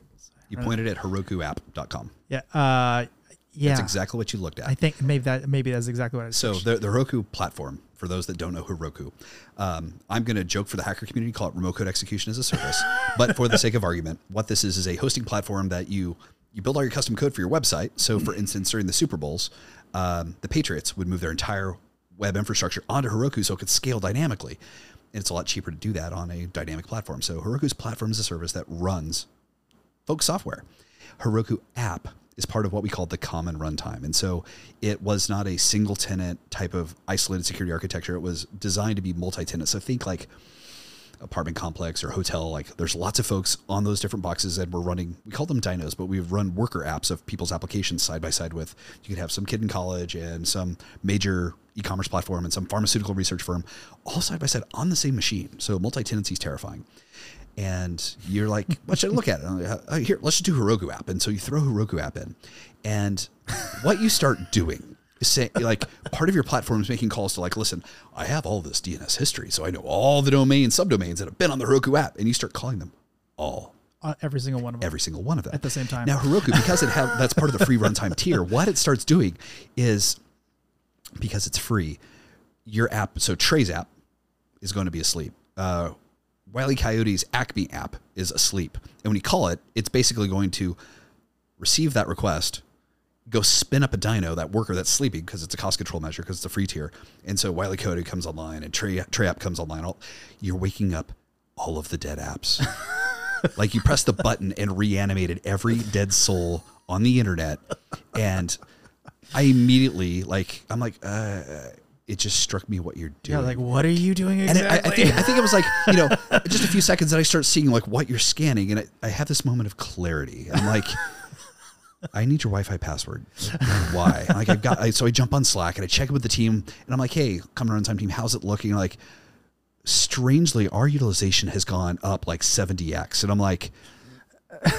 Okay, like they're standing up incident command. There's all these things going ballistic. Robert, I need you to stop what you're doing right now. You're like, I don't know how. it's kind of this designed is a to run. It's kind of a thing. It's just you know, and you are animating all dead souls on the planet simultaneously. And so I think you reach out to Lex, like uh-huh. like Yep. red phone, like, like unplug everything. Like, that was a very like I, I imagine I may get a call from a Salesforce lawyer saying, "Uh, there's a little bit of an invoice we need to talk. I don't know what's coming. Like, that, that may have been a thing, but th- th- this is part of the power of common runtime infrastructure is how that works. But that was that was exciting. You uh you, you called uh somebody um I can't remember who it was but you had him on FaceTime at one point and you're like okay I'm here with this guy I forget who it was It was probably Jamie Arlen. I think it was yeah and he's like what the hell are you doing with him like don't let him touch anything what did he do He just sent a couple of requests to everybody. Yeah. so the the second part of that story is if I had taken down Heroku what would have happened I don't know that you would have taken down Heroku. You would have taken down EC2 in a number of regions. Uh, I believe EC2 at the time, or sorry, uh, the common runtime was principally running in US East one Uh, for those of you that work in engineering, don't ever base anything in US East one That's where all the goblins on the internet live. Um, what happens is we ha- we had some fun scenarios where um, part of running a common runtime and free infrastructure, you're going to see all kinds of abuse scenarios. And so part of running a common runtime, so sec, you, like the United Sta- States section code US 230 is where like this is where uh, Facebook and content moderation is a thing, but you still have a duty to police on some level trying to deal with obviously bad content. Well, AWS has a duty to police how their infrastructure is being used. They've got a lot of guidance on that. Well, some of the activity coming off the you, uh, uh, the Amazon Common Runtime or the Heroku Common Runtime trips those alerts, and so they start autobot banning these things. Well, Heroku's infrastructure was designed as a platform that folks talk about DevOps and SecDevOps and all this ops automation. Well, if we have an unhealthy system, we evacuate that host and reinstantiate. And so we're going to scale laterally faster than all your bot automation can. And we literally have, on several occasions, we, the royal we, they have sank entire Amazon regions by saturating and dealing with their auto defense bots. Our auto scale bots came back online. And so you kill it here, it's like you can see where these things just expand and contract. Mm-hmm. What would have happened is you would have sank an entire AWS data center and region, like without without a doubt. Like the partnership between Heroku and Amazon is a beautiful thing. Um, they would have this new feature they'd come to market with, like, hey, we're going to make sure you're aware of this, and we're going to make sure that you can't turn this on because you would destroy it. And so we had to build a lot of automation.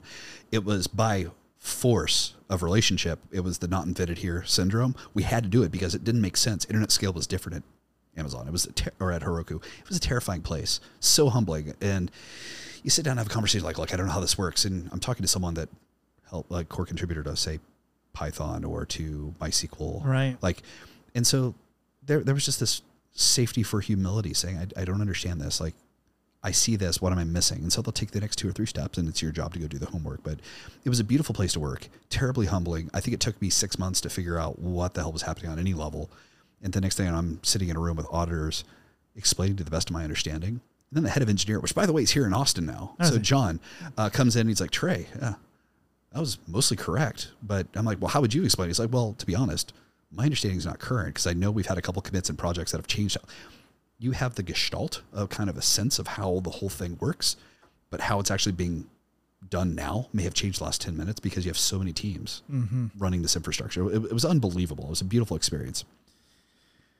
Well, I mean, that was the one time I almost took down the internet. There's Truly, there's there, been, has been several, I'm there, sure. has yeah. been there's been several. Yeah. Um, so, what was your actual title when you were there? I was uh, head of trust, um, VP and head of trust, and then I was CISO for the Heroku platform.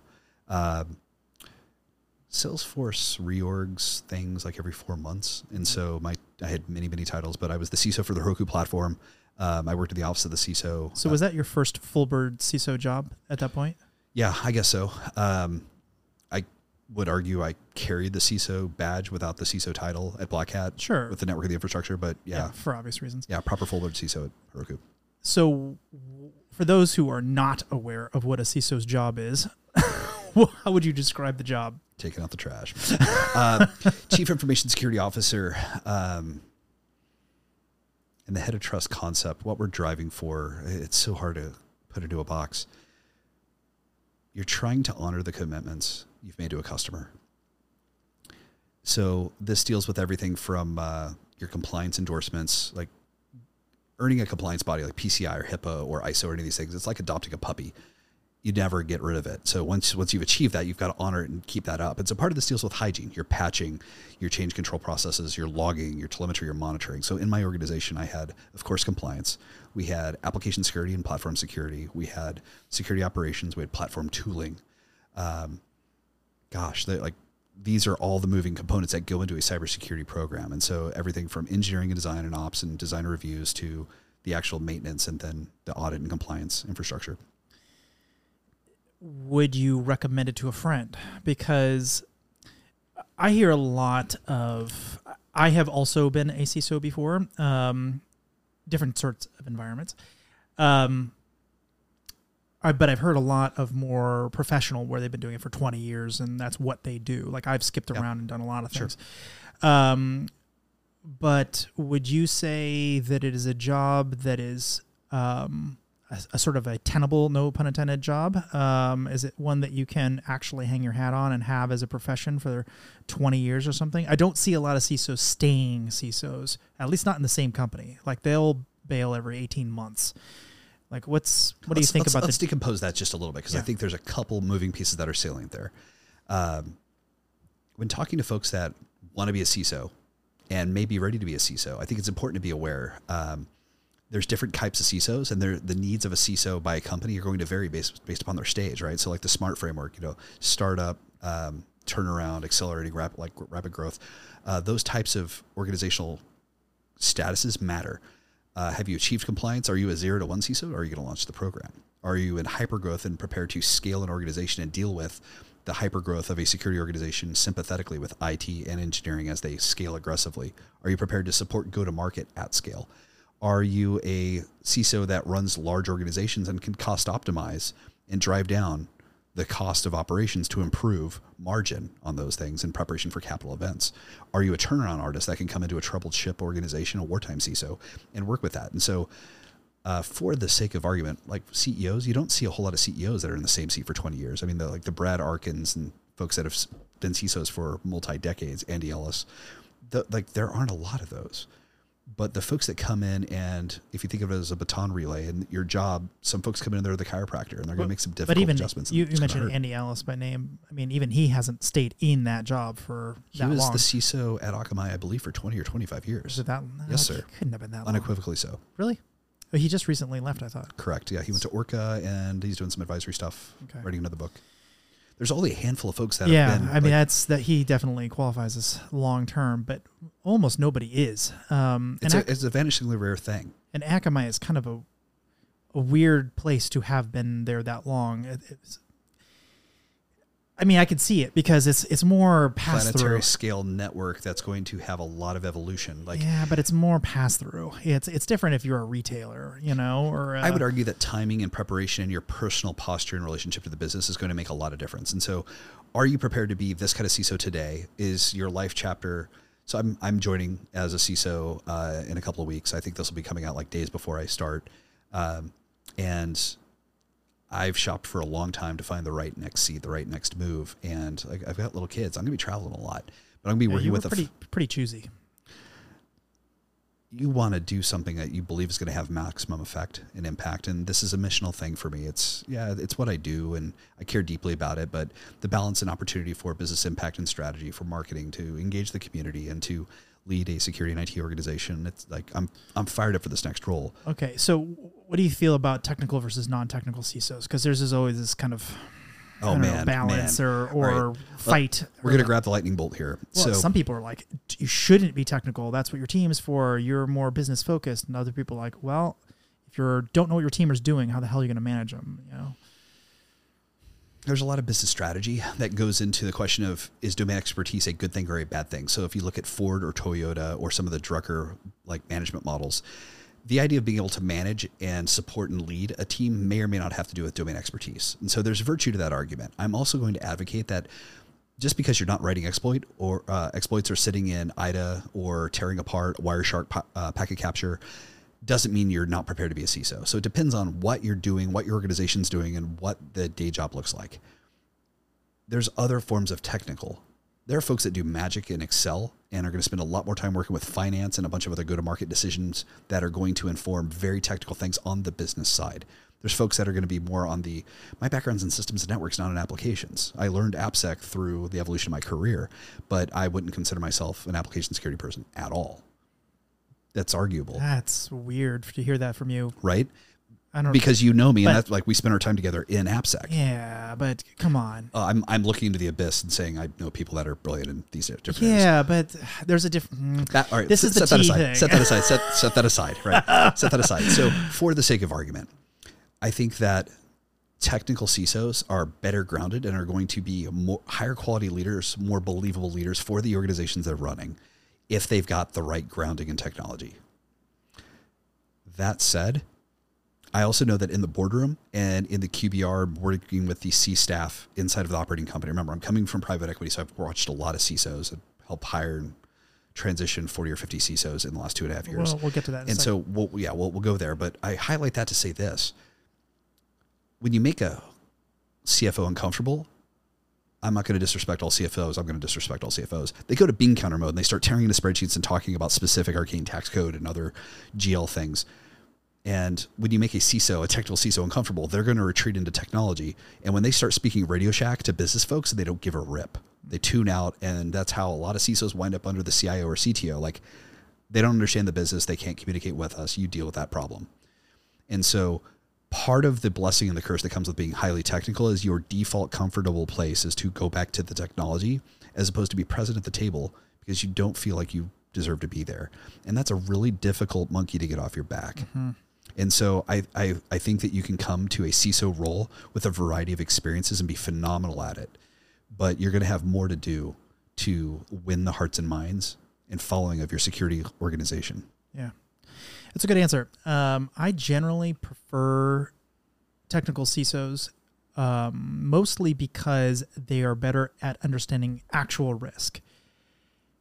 However, they go. are not good at translating that into monetary risk. And frankly, what the CFO is the chief risk officer of the company. Absolutely. If you don't have a CRO, yeah. Well, okay, Managing fine. risk in the treasury and what, yeah, Yeah, there's layers to this. Okay, fine. outside of finance It- well, it depends sure. on where the CF, uh, CRO is Check. located as well. Check. You know, that I've seen them actually underneath, but but anyway, we're talking about approximately the same people. They are the ones who run and own all the risk. So if I'm a CISO and I can't speak dollars and cents, which is the that is the the language of risk, then I just sound like a little kid, kind of like playing with my toys. You know, I just don't sound right to them. to speak the language of business. You, you can't go into the boardroom or you can't go into the C staff without being able to speak the language of the business. Right. And I'm going to argue the majority of CISOs haven't developed that highly technical skill. and so it's not the same as writing exploit code or writing a bash script or being able to tear apart a PCAP, but it is a highly technical thing that we've not respected. Like even on our, like, I don't think you're on the last, no, you're not on the, um, the, the CFP team right now at Black Hat. So on the last call, like we need to see more technical work. I'm like, yo, there, like, there's more to being technical than just what we've all always fetishized in the CFP process. And that, that like, again, this is a massive rabbit trail, but I think we need to dignify and honor the technical chops required to work with the GC in legal, with the CFO, and to speak to your point. If we're going to tear apart transforms and monetary analysis, to do Bayesian and Monte Carlo transforms and get to quantitative risk and to, to derive a cash exposure and inform our tr- risk trade offs and to prioritize our security program against that requires a lot more maturity than a lot of our CISOs today are prepared for. So you bring up a very good point. Um, we didn't used to have like a defense track. We didn't have it, No. and then we have it um, at Black Hat. And so, why not have a the business of security track? Like this is the hardcore business aspect of security. Like, yes, there's the exploit tracks. That's super important, uh, critical actually to getting the security done right. But also being able to communicate, and not just in words, but also the actual technical aspect of communicating. Like there are certain things that boards need to see in very specific ways. There's certain regulatory requirements. You can't just walk in with a spreadsheet. You know, you have to have done this. You Sounds I a mean? lot like the CISO track last year at Black Hat. Um, Yeah, but we, we pulled some of that, but to your point, what you're describing is Mini Metricon, which is alongside RSA, SIRAcon, the Society for Information Risk Analysts. There's a population of folks doing this work. Okay. We should bring some of that over. Privacy, interestingly, privacy engineering doesn't sound fascinating. but Everyone cares about privacy. There is a mathematical aspect of privacy that gets into entropy and can you reconstruct an identity based upon pseudonymized or true anonymized data. Like that there's a real quantitative method to that. The quantitative method for scoring risk, there's a population of folks doing it, and I think more and more people are interested in it. I would love to see it at Black Hat. Because- is it audience appropriate is the question I'm going to come back to. um, for a smaller audience, yes. Um, and it wouldn't be the CISOs. This is for the people trying to get into the CISO track. This is all the I think know, a lot more. CISOs they need to believe are going to want to be a part of that. yeah, maybe, maybe. This is where the game's going. This is where the game's going. Okay, so you moved on to going the investment route, um, which actually makes you uniquely qualified to talk about both the business side and the technology side. Nothing we're going to talk about constitutes investment advice. Um, I'm going to trade on this immediately. I don't know about the rest of the audience. Uh, okay, so obviously there's things you cannot talk about, and I'm not going to push you on the things you can't talk about. But obviously there are things you can talk about. So let's talk about the things you can talk about. So first of all, what's it like working for a fund that has to basically kind of dotted line into all these portcos? Like how does that how does that work? What's the job like? Man, uh, so I was at a top 10 private equity firm. Uh, I was the deputy CISO. Um, my boss and I shared a lot of responsibilities. He managed up and across. We both managed across and down. Um, and you would describe me as a CISO of CISOs. And so we had 80, 90 plus companies, uh, 100 billion in assets. That's with a B. So massive, massive, super fascinating because you're working with folks that are fighting the good fight. These are CISOs that are in the trenches doing the work. And so my job is to show up and tell them how to do their job. Not so much. I'm, I'm there to partner with them. And I've got a fiduciary duty, a, a duty of care and a duty of loyalty, or yeah, to think about and process risk to the business, to apply security standard, and to help both sides communicate better. So the operators and the CISO back to the board and inform: Are the right things getting done? Are the right things being prioritized? Are we investing appropriately in the security programs or a cross between security and engineering to our prior conversation on should we be patching or not. Um, amazing and terrifying. So I got to help stand up uh, literally dozens of risk committees. Uh, I got to hire and help transition across uh, a lot of CISOs, CISOs leaving organically or um, through acquisitions, integrations, tuck-ins. Like there's a lot of program uh, stuff. And then you think about the dynamics of what it takes to if, if a private equity firm is buying your company, it's not that it's a troubled asset, but there's a hypothesis. And so we may see uh, three more companies bought right behind it and tucked into you. And so you had 99 problems, and I feel bad for you, son. But here's three companies, three new SIEMs, four other EDRs, all these other things. and then none of them talk. Your surface area just got exponentially larger. Your staffing has not radically altered. Hearts, minds, transitions, all these things are happening. And how are we going to, one, time to market, value, and synergy creation, and then at the same time, risk reduction? Terrifyingly difficult job being a CISO in a private equity uh, world. And these are these are capital realities we all deal with. Um, I got to work with diligence. I got to work through a lot of incident response, um, and in partnership with all these executives. And so, part of it was a real blessing in that some companies you only get a couple strikes in board presentations. I had the opposite. I had relationships with the board, so I misspoke or did something wrong. They had enough mutual trust in me to where I got to get coaching and get feedback or laughed out of a room saying, okay, that clearly came out wrong, or you're crossing streams and thinking of this other company, Acme Corp, like go straighten your stuff out and come back. And so I got to do a lot of these things. I also got to watch some amazing CISOs. And my boss, Adrian, was a phenomenal mentor, and I learned a lot from him. And uh, Chase was absolutely phenomenal to work with. We, we had an amazing team. And it was an honor and a privilege to work with this space. But I also got to see the cold side of the business transactions and decisions and the economic realities that we have to work against and some real fascinating constraints. So um, I'm excited about moving away from having 90 companies and 90 executive teams and all that to think about. So think about one. Yeah. But I miss the building. So Sure. that that's where I'm going to. But it, it was a fa- fascinating vantage point. And the folks that work in the private equity community, you're not going to see them out speaking because they can't speak. They can't talk. They're all going to be from a risk management, and I'm talking legal and PR standpoint. They say something, and the SEC or anyone else could at any point confuse that as investment advice or an advisor or position on a fund or a company or anything else. So you're going to see a lot of containment there. Definitely buying some stocks tonight. I don't think I said anything with any specificity there, but yeah, So- it- it's an amazing vantage point. So from that vantage point, you got to see individual CISOs as well, and their styles, their uh, their warts. You know how well they did within We're the all on a companies. how- journey. We- how- we all are, Well, so, well, but how they also communicated with the Sure. board, and because you got to see both the board and them, and hey, Robert, what did this person mean when they said that? Yeah, yeah. I- I- Here, like they, they're they're right. Like So- a lot of that back in conversation too. were there any characteristics of he like this made a good CISO for these companies, or I, I see this trend and CISOs I know are not going to be successful? Like, were there kind of big takeaways? In a soundbite. um, listen, building a security program is highly technical, and doing what you do on the back end is highly technical.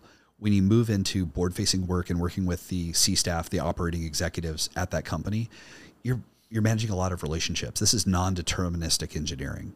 You're building trust, you're communicating, you're managing expectations, you're forward looking, you're making trade-offs, difficult trade-offs. And there's a lot more accounting than you'd ever believe. You're spending a lot more time on budgets and planning and headcount strategy and uh, shifts due to the market or the investment hypothesis or all these other things that CISO's not regularly under the tent for those different discussions. And so your ability to perceive and to cultivate options. How many CISOs do you know that get real upset when they don't get the funding for what they wanted? Pretty much every one of them. Right. As opposed to listen with optionality, here are the things that I can't imagine a scenario has to go below the line. Not going to be funded. These are the things that have to be dealt with. And here's the min viable on each of those. So zero basis budgeting. Here's what we're going to deal with. Is this their fault? Are they not communicating it properly, or is it a fault of the the mechanisms for even explaining what these problems actually are? Yes.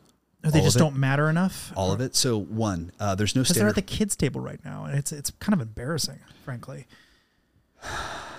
I don't want to acknowledge or agree with that statement. Let, let, me, let me frame this differently. Let, let me tell you why I'm saying that. Okay. when I talk to people who are on boards and Yep. they have come through the CEO track, Yep. right? They're like, when people were CEOs, that's one conversation in particular that really stands out in my mind. When I was a CEO, you know, like security people would come in and I would, I, they're always so excited about whatever they're working on and, you know, give them a pat in the back. You're doing a great job and get the hell out, right? And I thought it was kind of fun and funny and, and okay. But when I became a board member, I wanted them out of the room as fast as I possibly could. Yeah, like give them like a half an hour to give their thing, and then we'll spend the rest of the day on sales and marketing. They're usually at the end or they'll do a special session afterwards because it didn't make the cut line. Right. Right. That- I mean that it if there is the definition of the kids table, I mean, that's that's kind of what I'm getting at. one, I'm going to argue and advocate that it's impressively difficult for the board to get all the right stuff in. Think about every company you've started or every strategy session offsite you've been a part of. Did you get the right things onto the agenda and did you get across all the important stuff? The answer is never yes. You never got it all done. And the risk management landscape for the board on how to talk about cyber risk and what the SEC is mandating, what the FTC is concerned about, and the personal liability of the fiduciary, the, the, the corporate director, executive or non executive director. They have a duty of care and loyalty, and they've got to understand some of the cyber stuff. And they're also terrified because your vast majority of your board members come from sales, come from marketing, come from finance or legal. They don't speak this cyber stuff. Some of them fancy themselves technologists because they've worked in IT or in the Silicon Valley world, but they're not technologists. And so, what, to your prior point, can we describe in dollars and cents the exposure, the likelihood, the probabilities? Can we defend them if we pressure test them? My brother, I know a handful of people that can defend those numbers if you press them. Mm. And they worked closely with the Hubbard Decision Institute, Richard Seiersen, like that, that population of folks. There's- You and I probably could name five people each that could argue P in confidence intervals on any of these things. It doesn't exist in, in the cyberspace. So to your point, That can you distill it? problem. Can you distill it back to business terms? Can you put together a hyp- hypothesis and a business case? If that person rattles for too long, we're now aware of a bunch of things that have to be addressed. You and I could not sit down and articulate and defend what the standard duty of care should, of cyber should be. I think we'd arrive at a pretty close thing, and I think cyber insurance has simplified this. But if I were to give you the red list of like, look, we will not get insurance underwriting if we do not achieve these outcomes. Patching at this level with this exposure in this timeline, no end of life, MFA everywhere, PAM, logging, 24 by 7 monitoring, a population of operation things you and I would agree with. That list right there, one, the board got lost on two acronyms, minimum, and is now worried how much the stuff's going to cost, and they have no sense of it because it's not in our board deck.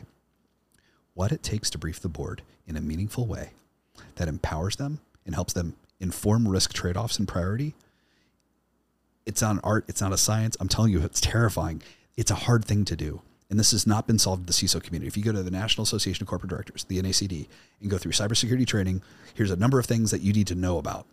It's education for the board members, but there's no common reporting structure on what goes to the board. I'm expecting cyber insurance to put forward here's what we care about, and here's what you need to be asking about, and here's whether or not we're going to write you based upon these questions. Get this to your board briefing.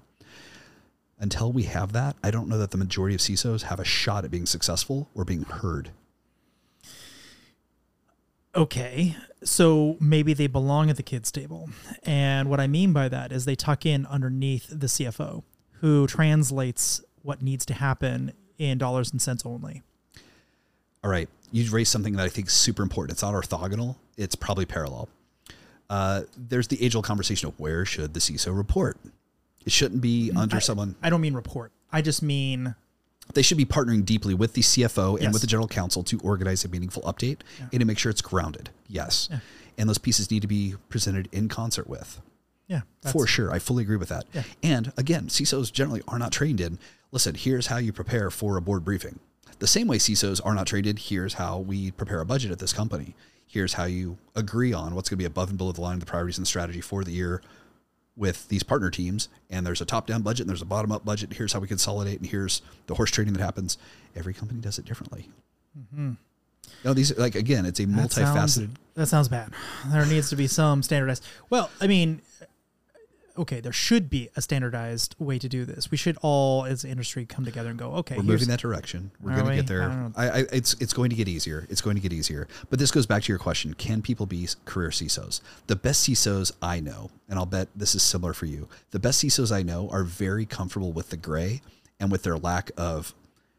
I think the answer is this, and I'm going to get you a better answer on this. And here's what we're going to do. Mm-hmm. And they're very comfortable not giving a wishy-washy answer, but framing the problem space for someone asking a question. Okay, so back to my question. Go. When you when you when you look at all these CISOs across the board, is there a these guys are going to be doing extremely well? Is there a is there an easy answer? Like I'm going to see that person, I'm going, yeah, they're they're going to do well in that role. the folks that have spent a lot of energy cultivating relationships both with their peer operating executives and with the board are going to do well because they've they've invested in that trust culture They understand. They've empowered, and I'm going to argue the ones that have stood up a meaningful risk committee. CISOs don't patch machines. CISOs don't manage firewalls. CISOs don't build baseline images for EC2. They're not building the container that's being orchestrated in Kubernetes. They're not doing any of those things. They're an orchestra conductor that's managing tension between all these different groups. And so standing up a risk committee to manage governance and the process whereby the company accepts or declines risk or decides as a group how to treat that risk, those CISOs are the ones that have the best shot at succeeding and s- surviving longer. I like that. that actually makes sense to me. Kind of reminds me when when I very very very first started getting uh, started in product management. Um, they had this big committee thing. We are supposed to go and like present to like twelve vice presidents or whatever it was. McAfee and I, had this, and yeah. it, like this is never going to work. This is, I'm never ever going to make it through this meeting unscathed. Yeah. So what I had to do is ahead of time go to every single one of those people. Send a test balloon, trial balloon in front of each of them, get their feedback, get Right. buy-in, get the buy-in, Yes. and they're all invested. Now they all want to seem smart that they're backing me up in the meeting. I show up, and I'm the only person who's ever sailed through that meeting Be- because I'm willing to reach out. That's non-deterministic engineering. That's politics. Mm, that's politics. Agreed. Cyber folks, security folks, for the most part, don't like sales and don't like politics. Like it's kind of a unilateral thing. And the bottom line is, you're engineering relationships and outcomes in a business process. So you'd push away from the technical CISO and more to a political CISO. It sounds like. I think you need all of those things. These are all tools. yeah, but but if you had to pick one, I think someone that knows how to operate the business. Yeah. Okay. Actually, I like that answer. It's the first time I've heard anyone say truly a business context would win, and um, and you have some insights into that because normally it's like I am a technical CISO or I am a business CISO, and therefore this is my opinion. But you have a unique way of being able to see what has worked across multiple enterprises. So it's I've stolen great ideas from really smart people, and I hope to do right by them. well, amen.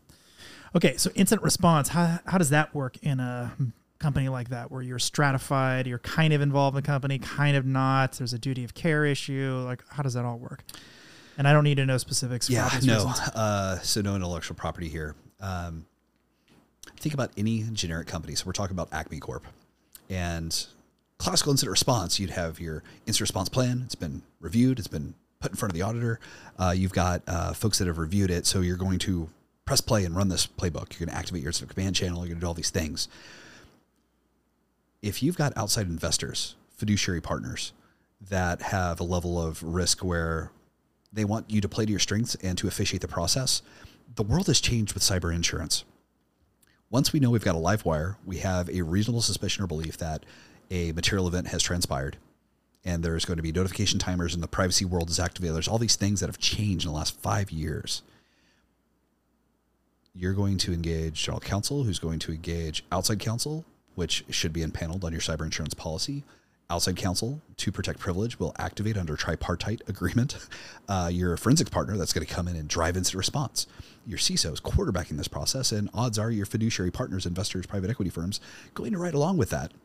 And the way I would talk to my CISOs that I served was, listen, I don't want your job, and if you're doing a terrible job, my life goes to hell. I'm here as a thought partner, but the biggest part of my job was making sure that folks were getting rest and they were taking care of their teams. Uh, there's there's a transition that happens from a small company where it's you know if you go fast go alone and to enterprises and large investment vehicles if you're going big you go together.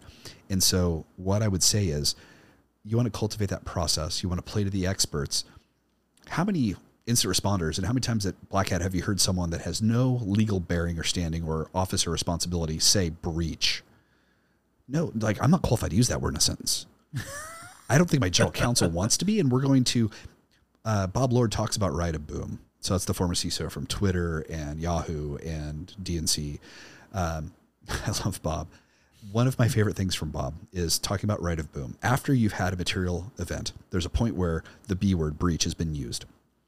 Everything there, now we're talking about what's been put in writing, and all the stuff that you've said or written will be used against you after discovery and read by someone that's not doing you justice from a virtuous standpoint. When you think about this, you want the decision making process for whether or not this is a breach and whether or not we're on a timer or a notification process or any of those thresholds de- determining notification processes, all that stuff that turns into massive liability and litigation potential. You want outside counsel to be guiding those processes. Do you have a run book or are you using their run book or how does that work? Yes, like you, it, Okay. it, there's multiples in play. Uh, so internally, you should have a process for your your standard. Like legal is going to have an opinion what they call an IRP or a the written in, incident response playbook, what whatever your internal organization is going to call it. You've got a run book, and so who's allowed to define an incident? Thresholds, communication SLAs, call trees, notification information, all that stuff goes in there. There's a body of detailed run books on how you're going to handle certain classes or types of issues, uh, ransomware, account compromise, spam, those sorts of things. Um, and then there's a body of things that hopefully in your tabletop exercises you've exercised. All right, we're going to stand up a bridge for program management of the technology aspects of this incident and then the management updates, and ne'er the two shall cross. You don't cross those streams because now executive leadership wants to command and control, and we need Radio Shack folks to Radio Shack things and not doing hourly updates. So these are the types of things that go into that plan. Now you're involving outside counsel. They're driving the process and they're responsible for keeping the documentation, all those sorts of things. The handler notes you're managing on a technical level. And then the forensics firm, this is what they do every day. So they're literally the experts on here's how we capture, here's the decision making process, here's how we certify whether or not something's safe or not, what needs to be taken offline. And decision making, the difficult parts that aren't necessarily in those run books is the process where you determine when do we start turning services back online? How do we get to a known safe state and bring the business back online? Those are the hardest things to solve for. That's where a lot of risk lands for the executives. And the CISO needs to have a real good opinion on how to inform that conversation and support the leadership in making those decisions. So I think this goes to what the incentives of a CISO actually are. and I think it's worth spending a little bit of time on this. So you got to see it. You got to see a lot of CISOs. Um, and you'll tell me afterwards who I need to short. Uh, Never, never comment on any of those things. obviously. Yeah, I know, right? no, but the uh, the true incentives of a CISO. I mean, I feel like when we're when we're talking about a CISO, we're talking about somebody who's going to be in that job for eighteen months, um, whose job is to have one or two big hits. Going to be like firewalls and antivirus or something, because you have to have them for compliance and they might do one or two small things. Really, no more than three, though. You don't really need to do Sure. more than that Sure. to, to have a good resume. Like, oh, we did these and IDS, you know, whatever it is. Um, and then don't get breached in your time frame. Um, but if Oh, you do get on. breached, but if you do get breached, it's okay because you've only been there whatever up to eighteen months. So let's say it's been a year. It's like I've only been here a year. I think OPM changed that threshold to like 24 months. Yeah, I have no idea how that works. Yeah, You I think can't you pushed- that you question. think they pushed I think OPM, yeah. Ah, maybe. Um, let, let- let me challenge your hypothesis, Okay. right? So, historically, uh, chief information security person was the the scapegoat, chief scapegoat officer, right? It's kind of the running joke for the CSO. I don't know if I agree with that. Um, I believe in the resilient enterprise. I believe that the security organization's job is to partner with the business and to help make the business resilient. And so we want to drive down the likelihood of something bad happening to have an informed decision. I don't we're going to deal with something. Every organization is going to deal with an issue. Are we prepared to receive that? Uh, have we put measures in place to minimize how bad it's going to hurt? And have we exercised and organized the muscles and the protocols to recover quickly and improve our posture coming back out of that? I I'm don't. talking about Andy Ellis. I'm talking about what I'm not- actual CISOs are like. no, I'm not talking about Andy Ellis. Well, I mean, all everything you just said is going to take me two years to create. does every chief risk officer get canned uh, if they miss a number? Chief risk officer revenue. I canned. sorry, chief revenue officer, CRO, your sales You should, you should get one quarter of leeway. You get a then- couple quarters. You get a couple quarters. Well, you're on a pip on that second quarter. I mean, Right. you better you better dir- you better be writing your they're own directly resume. responsible individual, right? But to, to, to wit, if we think of the CISO as a true C executive, you're going to come online and like there like there are tremendous books, and I'll get links to you for the show notes. Um, but uh, how to nail your next transition, what your first 90 days. There's a couple really great Harvard Business Review books on specifically this. The majority of CISOs and the majority of uh, executives and directors and leaders, we spend more time dealing with organizational transitions, reorgs, acquisitions, divestitures, uh, promotions, moves. We don't spend a lot of time as CISOs. We spend all of our time on technology. We spend all of our time on risk. We tend like we spend our time on all these other things. Business executives, MBAs and those spend a lot of time on transformational executive leadership. They're prepared to manage through change. CISOs are actually forcing as change agents a lot of changes and are not organizing how to transition. I would argue that as an executive, any executive coming into a business, and we need to think of ourselves as security executives as this. We come in, we put together our learning plan, we learn the business, we're going to socialize ourselves and our plan and our vision, and go on a listening tour with the other executives, understand how do we fit in, what are we doing, what, what did our predecessors do well, and how do we optimize, how do we improve. We showcase uh, a, a roadmap. We get your quick wins in to start building rolling thunder to get your fingerprints and cultural updates into the business. You're winning hearts and minds from your organization. To your point you have firewall project or whatever those quick wins are going to be you're going to showcase and that's part of your roadshow deck.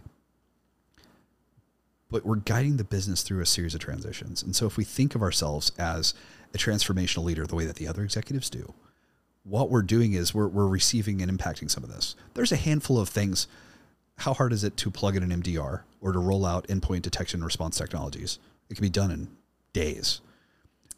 Onboarding an MDR well, is non-trivial. I'm, I'm, yeah, turn, turning it fully on, that's a different story. Sure, sure, sure. And hardening the way that you I would expect it. But for the sake of argument, there's a body of these things that nothing in security is simple. There is no just. Just is a four letter word, but we have campaigns and missions on things that we're working on, and we're partnering with the business, and we're betting ourselves into the software planning process, and we're working on simplifying. How many companies you know have a singular soft, source code management, a singular pipeline, testing pipeline, deploy pipeline, and it's everything's simple. Most organizations have well, if Lots. you say enterprise or company, because a lot of small companies have just one. right, right. Once again, any, those are not the companies that have real CISOs. right. Totally fair. So, to, to wit, I think part of this is the identity crisis of do we think of and treat CISOs as true executives the way the business does? And there's a reason why, to your point, they're not sitting in the the big kids table mm-hmm. and playing with the business the way they should be. Got to earn the seat. It's a real shame, but I think I think what you're saying is doable. We're on a journey. I think it is doable. I just don't think we're we're rapidly enough go. I mean, I'm not sure I'm even going to see it in my lifetime. I mean, that's how slow this is happening. I hope you're wrong. I, I really hope I'm wrong too. Um, and not that I'm putting my bet on that, but I, I think what would happen is we need to see a fundamental shift in technology, not in culture, believe it or not, because if the technology cannot support a risk based approach based on actual revenue, then the CISOs are making it up as they go and it's always going to be a shit show when they hit the board. I mean, it's going to make their life so much harder. But if they're sitting on good data, defensible data, and they can hand it to the CFO, and the CFO is like, "Yeah, that all makes sense. This is a good bet. Uh, this will save us money. Our the value of the company will go up if we don't have all these liabilities Getting towards here. value at risk is really the holy grail. There's a handful of companies that are doing great work on that right now. Like we spent two years looking for a risk quantification engine where we could track and dashboard a handful of controls across 100 companies. Mm-hmm. Hard to find. Once you start getting the right demographic and organizational information and business process and what the cost of a outage looks like, you start to inform this. But we're close, and there are technologies that are starting to do it in a useful way. So I, I don't think that's unattainable, and I don't require I don't think it requires the CISO to be highly technical or no. like statistically minded to get there. No, no. Once the we're technology close. exists, they can just read it and hand it off to the CFO who gives it the thumbs up. I mean, once you have the thumbs up of the CISO uh, and the CFO at the same time, the board's going to take that very seriously. Like, oof, you know, like we're even if it's not like currency current. I mean, like forget inflation yeah, or yeah, yeah, adjusted, but like uh, so like Kevin and Denson over at X Analytics have done tremendous work on this front. I mean, CFOs are never perfectly accurate when you get a big enough company anyway. So but they control the checkbook, so it's it's their numbers. Yeah, it's their numbers. But right. if they agree with the numbers, they're like, okay, well, this fudge factor might be you off by ten percent. The CISO should be talking to the executive that owns the numbers to get. uh, we've gone full circle. Check. or or outside CFOs. I mean, you can you don't actually have to use your CFOs if you're if you don't feel comfortable with it. Hire somebody off the side who can just double check your numbers and and have some defensible position. Like, hey, I ran this by an outside, you know, CPA firm, and they say, yeah, that looks. I've seen great good. success. So we're all familiar with like the HR business partner. Um, some finance organizations have a finance business partner that is like literally like, well, I'm going to help you with your P and L, and here's how we encode it. And here, like, well, let's make sure all these things, and it makes end of quarter and end of year very fast, very easy. Yeah. And if we start, I'm not saying CISOs deserve a concierge level service, but partnering through the most complicated and difficult parts of the annual cycle makes everyone better. And so if we think about how to partner, again, back to partnering politics. across the business. yeah, yeah, yeah, yeah, yeah. right, so let's talk about compliance a little bit. so just a little bit. I don't want to spend uh, like a ton of time here. So one of the coolest, weirdest things I think that you said, uh, maybe this is a couple years back now, um, was you know everybody's going into like monitoring of their company's email and like trying to figure out if there's spam going in or viruses or whatever. Um, you know, possibly totally noble reasons to be looking at somebody's email. Um, but then they see something that is also in the email that is like, oh, someone smoked a joint last weekend, or you know, someone got in a, a fist fight altercation over the weekend, or whatever, and now you've just been notified of an illegal act. What happens?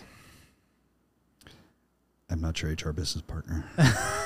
um, yeah, so that's fascinating and difficult. Like first, um, you know, keep your personal life off your work stuff. Like big Sure, time. obviously. Uh, right? Like once you, you, you hear that, JC? Yeah. No, no, uh, no, right. no dirty Again, deeds over don't, don't- email. don't cross the streams. Yep, you got it. uh, man, that's that's so difficult because once you're aware of something that is a material data point, you're going to have a duty to act. And so, as a director or an officer inside of a company, if you become aware of something, you're going to have to pass that on to HR or to ethics or to uh, your compliance portal for an ethic, like an ethics point type of thing. And there's going to be workflows for that. And these things are increasingly difficult because your digital life, you've got digital exhaust and the conversations, the things that you're doing, like these things cross. And so, how do you keep your life separate? Carry two cell phones, stay off your work computer. Sound like a drug dealer here. well, like listen, OPSEC doesn't work in reverse, and the bottom line is your life. Let's let's take the empathetic approach. Think about the forensics or investigation security operations person that now has to dig into your life on the work machine. They're literally reading your chats, the discussions that were off color, uh, the relational things that have happened, um, the pictures or content they're going to be exposed to, and the conversations they're going to have to have with internal legal and HR and all. Like that person, like that person's now a part of that, and they've been dragged in against this. They didn't sign up for this. I mean, this this could be like. So there's different types of crime for obvious reasons, you know, the different different levels. There's a broad spectrum of what could be in scope But if here. someone if someone uh, you know admitted to jaywalking, let's say, which is like you know the minimum you know sort of crime, I think we can all agree is Sure. barely a crime. But Sure. I mean, it you know, what is the duty of care? Like, what am I now? Call nine one immediately. We got a we got a jaywalker here. I'm not an attorney. I don't play one on podcasts. Um, my, my, my argument would be that if you become aware of something, uh, the business is aware of something, and how that gets routed, how that gets handled, and the decisions that the business will make about what to do with that is going to go through the HR and the legal process.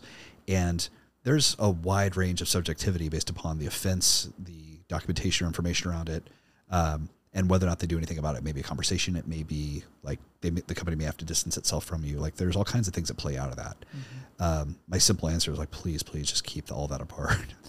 But that puts a lot of owner, uh, a lot of burden on the infosec team to have to monitor for all these things. Now they can choose to like only look for certain keywords. This is going to be based upon policy, right? Yeah. What you've committed to in your corporate information security policy, privacy policy, and all these things is going to determine whether you have a duty to police. So, like the Section 230 stuff, like what are you looking for? We're looking for, you know, data leaving the platform, like data loss prevention type of technologies. We're looking for anything that could be tied towards movement of malicious binaries or loss of intellectual property or customer list, all those sorts of things. And we have a duty to watch for those things. If we're inadvertently exposed to something, they're going to talk to you. so the handler the incident handler is going to like the analyst is going to look at this they're going to take it to their management that's going to go to probably up to the ciso or to that person's manager like i don't know it depends on what you're again this is why you want documented run books for all this stuff you sign it off with legal and by god put that in the employee training so they're aware like look like this this is how this goes but they're not i would argue no analyst is digging through your life looking for any kind of dirt on everyone we'd all be out of jobs no, no, no, clearly, and there's no time for it. Sure. But as you said, in the course of duty, if they happen across something like, "Oh, well, what? You you admitted to going from here point A to point B in a certain amount of time, that's not possible unless you sped," like uh, I don't think they're ever going to get there. Like know, that's a contrived know, example, but it- like it anything that's going to roll into um, you know insider trading or passing on stock tips or Uh, like there's any population of things Okay, where okay, those I, I did give you a contrived example, Sure. but what I don't think is a contrived example is uh, I got into a physical altercation, like at home, like, like uh, man, I slapped my wife last night and blah blah blah blah. I feel really bad about it or something. Yeah, people just talking like amongst their friends, like, oh, what should I do? Should I apologize? What? Blah blah blah blah blah. Sure. that is absolutely a crime. Yep. Now what? that's going to be defined by policy, it's going to go to legal, and they're going to make decisions on what to do with that. I mean, like that's not a cyber, that's not a cyber I problem. I agree. I Yeah. agree. But it started. it's all started with cyber. Like we we were trying to we're, we're trying to find somebody trying to hack us or whatever. That's right. Uh, or data leaving the platform. You know, egressing out. Yeah. and we ended up in so ingrained in people's personal lives, which you know. You could sit back and say, "Well, of course he's a he's a wife abuser. Of course he should go to jail." And, and we Let's should. let's spin this differently. Okay. Um, we're at a point now where Zoom and other platforms are starting to add automatic transcription. Gong and some other things are starting to transcribe all of your calls, all of your video meetings, all these things. This is going to flow back into the platform. Come to email, to your CRM, to any number of things. And so, this notion of a water cooler conversation, just a passing conversation being had between two innocent, unassuming people that is off the record, we don't have those those safety nets, those safe spaces anymore, mm-hmm. especially in the corporate context. Like everything's on the record, and that's a terrifying concept. So it's it's not even a opt-in exocortex where your brain and your communications and your life is outside of your head. It's now inside of the corporate ecosystem. I mean, isn't there going to be some sort of backlash eventually? Like, you can't have my thoughts out of my own head. You can't have stuff I do in my personal time at my personal residence. This digital frontier is terrifying. It's completely terrifying. Completely. Privacy matters on so many levels. And so this is not just dealing with GDPR. This is privacy engineering and thinking from a corporate risk management. What do we want to know? What do we want to store? How are we going to store it? What are we going to do with it? And we have to ask those questions continually as the technologies evolve. but this is a duty of care. I mean, this all Yes. stems from compliance. Goes in your risk register, raise it to the risk committee, and have an open conversation. Like, yeah, this is why the risk committee matters because you you don't unilaterally want to make that decision. True. I do not. I want to make sure the other execs are aware and we, we, we decide. And that's what we're cultivating. Again, I go back to the orchestra conductor description of what a CISO is doing. We're cultivating these tensions and keeping the business current and aware of what we're worried about, what's in the risk register, how we're making our decisions on what is prioritized. And by the way, this new capability came on and everything you've ever said in Zoom since it was recorded has since been transcribed and it's all in writing and we have it all.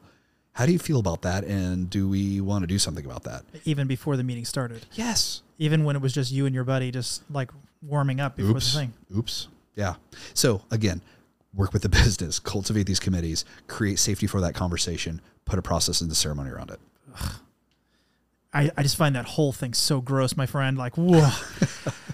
Uh, like I'm a big privacy advocate for many reasons, Sure. but I also think it just stifles creativity. If I can't have even an off the record conversation with a coworker, completely off the record, Or you're having a conversation that you're an auditory processor and you're thinking through and trying to clarify your thoughts and something came out wrong, but now it's on the record Right. and you are now liable for what came out of your mouth. yeah, it's like I could kill that motherfucker. Yeah, but nah, whatever. Uh, I'm, I'm just, yeah, I'm hot it's just right a now. it's a terrifying It's like universe. you said, and I quote, "I could kill that motherfucker." this goes back to the right of boom conversation like what's going to be in writing what's going to be discoverable and uh, this goes back to your business retention periods and all like you need to have those conversations this gets into technology but it's actually a lot simpler and a lot of the stuff is not terribly technical it just needs raised and managed appropriately I'm done with compliance for now. I've had God enough bless. of it. Ugh. we're going to need something besides water if we're going to keep talking compliance Yes, yes. Um, what I think is an equally interesting but more fun to bag on is uh, vendor marketing. Um, so what are you what are you seeing in terms of vendor marketing? Is it is it uh, is it selling stuff that actually exists? Is it snake oil? How's it going? Like what what's your impression of it? I am so far from that right now. I don't know how to answer that question. What are you talking about? You go to conferences. i go to conferences. I don't go to conferences. I go to conferences and i sit in meetings. I talk to people. I handle You walk incidents you and I s- walk you walk by banners and accidentally happen to look at them, or see them in the urinal. Yeah I mean, like on the run. Uh, or to- in your or in your room. okay for your for for your for the for the folks watching this um there have been uh there, there's a term when you go to large trade shows uh the the vendors can opt into something where they're going to send some swag to your hotel room. And so you're staying on a corporate hotel block tied to the conference. You'll get a custom key. So the key like says you know Black Hat or whatever. And they'll do room drops. And so like, look, here's the swag or here's a key. And if you come by and this key unlocks something at our booth, you win a not a new car, but whatever. Like But they will literally put it in your room. Or in your shower. In your actual yeah, shower. Yeah, yeah. So it's like, it, like it's a violation of my space. We're talking about high functioning Aspergery types that feel some kind of way, and there's a Maslow violation. And it's dogs and cats sleeping together, the worst parts of the Bible. Um, what do I think about what's happening out there? Listen, um, we're in a strange economic chapter. There's a lot of pressure to cultivate leads. A big part of trade shows is about mind share and about like pipeline development, creating opportunities that may turn into revenue on some timeline, right? So you're like, let me scan your badge. Well, someone will follow up in a couple weeks. Make sure you send me this information, whatever. What's happening out there in the space? I, I feel like there's a major evolution in the buying process. Um, the conversation used to run through the sign me up, send me this information, and there was a lot of selling that went down. We used to sell a lot to you know Gen X and whatever else. I think the next generation behind us, the millennials onward, um, are buying through communities. So the community of trust where I need a thought partner. I'm trying to solve this problem. How's this work? How do we think about this? Okay, I'm learning how to do this. This these folks have the solution. This is where I keep going for my answers. Like they they think about the problem right. Like they're they're buying, not being sold to. And so the relationship between the vendor population and the service provider population and those are buying, I think is going to evolve massively along this thread. And so rather than showing up and seeing a vendor pitch and a talk at a booth or a, a vendor space, coming by and sitting in a workshop saying, listen, I want to learn how to normalize logs. I want to learn how to use an LLM to look for specific emergent patterns from this population log data. And I want to start implementing some of this in my company. How do I do this? And so going through a workshop and like developing a relationship with the vendor, it's a buying process through learning and growth from a community path. I think there's going to So be an you're saying there. they should send more spam because I get tons and tons and tons of spam. I Like, think content and So community wh- development in terms of doing? education, I think it's going to move more towards I mean, empowered buying and empowering how do how do companies still think that spam works for high level executives? I mean, maybe It's that numbers. worked ten years ago. It's numbers. It so doesn't. what- so it doesn't I- work. I, don't disagree with you. uh, well, I th- think about how many folks that have called from, uh, uh, I don't know, the uh, Border Patrol or the FBI, like all these spam calls. I'm with the Social Security Administration. Your number's been suspended.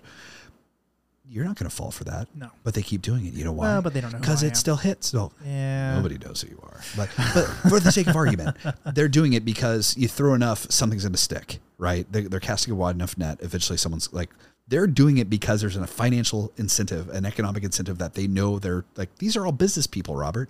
So if you think about it as an economic response, those people have bosses. Someone's paying for the infrastructure and the process and the data and all that. Like they, they, they have bosses and they work in campaigns. Okay, so this I actually do agree that it works if I did more than just walk by their booth and they happen to grab my badge as I was walking by. Okay. So But there's a lot. If if I go through my mail, like I'm fairly good about printing this stuff. There's about 20 companies I've never even heard of in there. Sure. So clearly, it's not like they're you know helping their brand identity and and nurturing me. Uh, Like I I went through the first stage and I'm in the top of the funnel and I'm, they're just nurturing me or something. Sure, that all makes sense to me. Sure, drip marketing and bring it along. Yeah. For the sake of argument, so there are folks that are forward leading. There's folks that are funded for forward leading. There's folks that are going for the the classical. Here's what we know works, or here's what we've done, or let me recreate what I did. And in business, there's the what have you done for me today, and there's also the what got you here won't get you there. And the market's evolving, budget allocations evolving. Well, I've got this brand new widget, but we're going to have to offset these other two budget line items you've lived on, and it's saved your bacon for the last decade. We're replacing it tomorrow, and here's what's new. That drip campaign isn't going to work. You're going to have to arrive at that. And so they're going to take you on a discovery journey. They're going to take you on a mind share evolution and joining a community and thinking through and helping you build your program and your approach and making sure that you're ready. I think some of these, so there's turnkey solutions and there's solutions where you've got to meet a certain threshold of maturity. You need to be running on Okta. You need to be on either G Suite or, you know, Azure. We don't talk to anything else. Like you're profiling your customer, you're building a community of those folks. And over time, they know that you're the solution for them because you've guided them on that journey. That's the forward leaning, forward thinking marketers, I think. I think so. I think. And you're still gonna have companies like, listen, like right now, I just need a marketing shaped human. Like, can you just go buy me a marketing shaped human? I need, I need some CRM. I need some, I need some email. I need some lists. I need activities. Marketers are great at logging activities. And if you sit through a board presentation on here's what's happening in marketing, no one has a tighter pitch on what they've done and telling their story than marketers because they market their marketing. And the drip campaign is very different than the community cultivation campaign. And so I think there's a huge evolution. And so I hate to say it's going to move towards influencer patterns, but I think it will. Or, or, or relationships anyway. there's something there about building that influence relationship and investing in your buyers. hmm Yeah, for sure. Yeah. So you decided at one point, and I I don't know that I ever thought this was a good idea. So um, now I'm curious. Now that it's happened, you went back to school. I think I was your naysayer because I'm like Trey. You've already You're- been a CISO. You've run Black Hat. Like, why? Why are you doing this? Yeah. And it's never stopped you from really getting any job you wanted that, that I saw anyway. So Yeah. why? Wow. I have to do business with some demons right here. um, I had a monkey on my back for a very long time about not finishing my degree. Um, what you didn't probably know is that I had a half inch or more thick file folder that I carried with me as I moved back and forth across the country um, of offer letters and then retraction letters from HR because I didn't have a degree. And this really weighed on me. And so this isn't a gatekeeping thing. Like the same way we think about third party risk management in cyber. Do they have a SOC 2? Okay, they're fine. Just get the next one, get the next one. Well, they have a degree, so they're clearly smart and have this all figured out. Like they're like they're they're functional adults. We can hire them because they have a degree. They don't. They're not. And it really killed a number of opportunities. What I found, um, it's kind of a funny thing. So through some reorgs and some disadvantageous events at uh, Salesforce, I negotiated uh, going to uh, business school, and I did uh, an executive ed program, um, following the footsteps of Caleb Sima, actually. Um, that was a seminal growth opportunity for me. It forced me to do business with a lot of things. Um, I didn't have an undergrad, so I couldn't do an MBA program. And so this was an amazing opportunity from a reputable school to go and formalize things that you and I know about business strategy. I learned accounting and economics and a bunch of other like highly technical things that technologists don't care about. Um, and it was amazing. And I grew so much and it helped me mature and improve my understanding of the things where I'd blown it. And I could retrospect and see like, no, I, I had a lot of growing to do there. And I got a chance to do business with that in a highly structured way.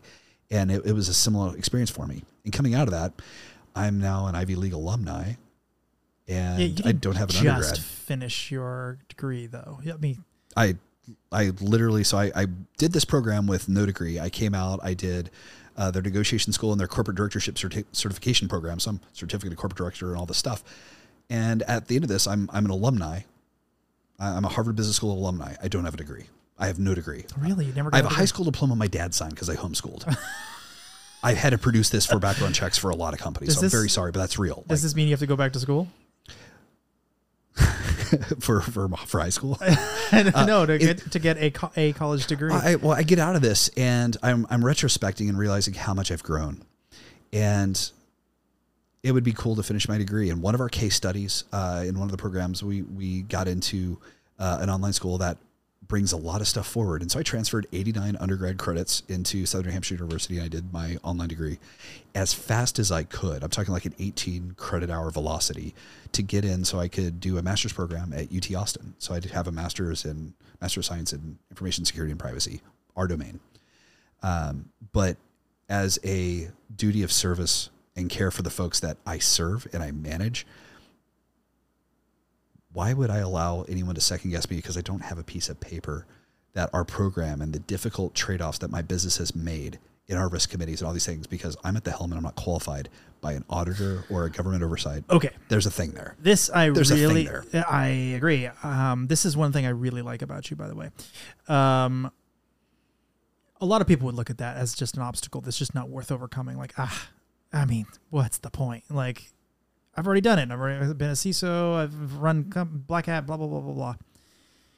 But you saw it as there is going to be nothing between me and the final thing I want. Like nothing. I'm not going to let it be a problem, and that's really cool. Um, I, I'm seeing this theme more and more amongst extremely talented, and I don't mean talented like they they had no they had skill going into it. Talented like they have done the hard work and now they have talent from all of that hard work. Uh, and it seems like it's something like they're just never going. They know how hard it is.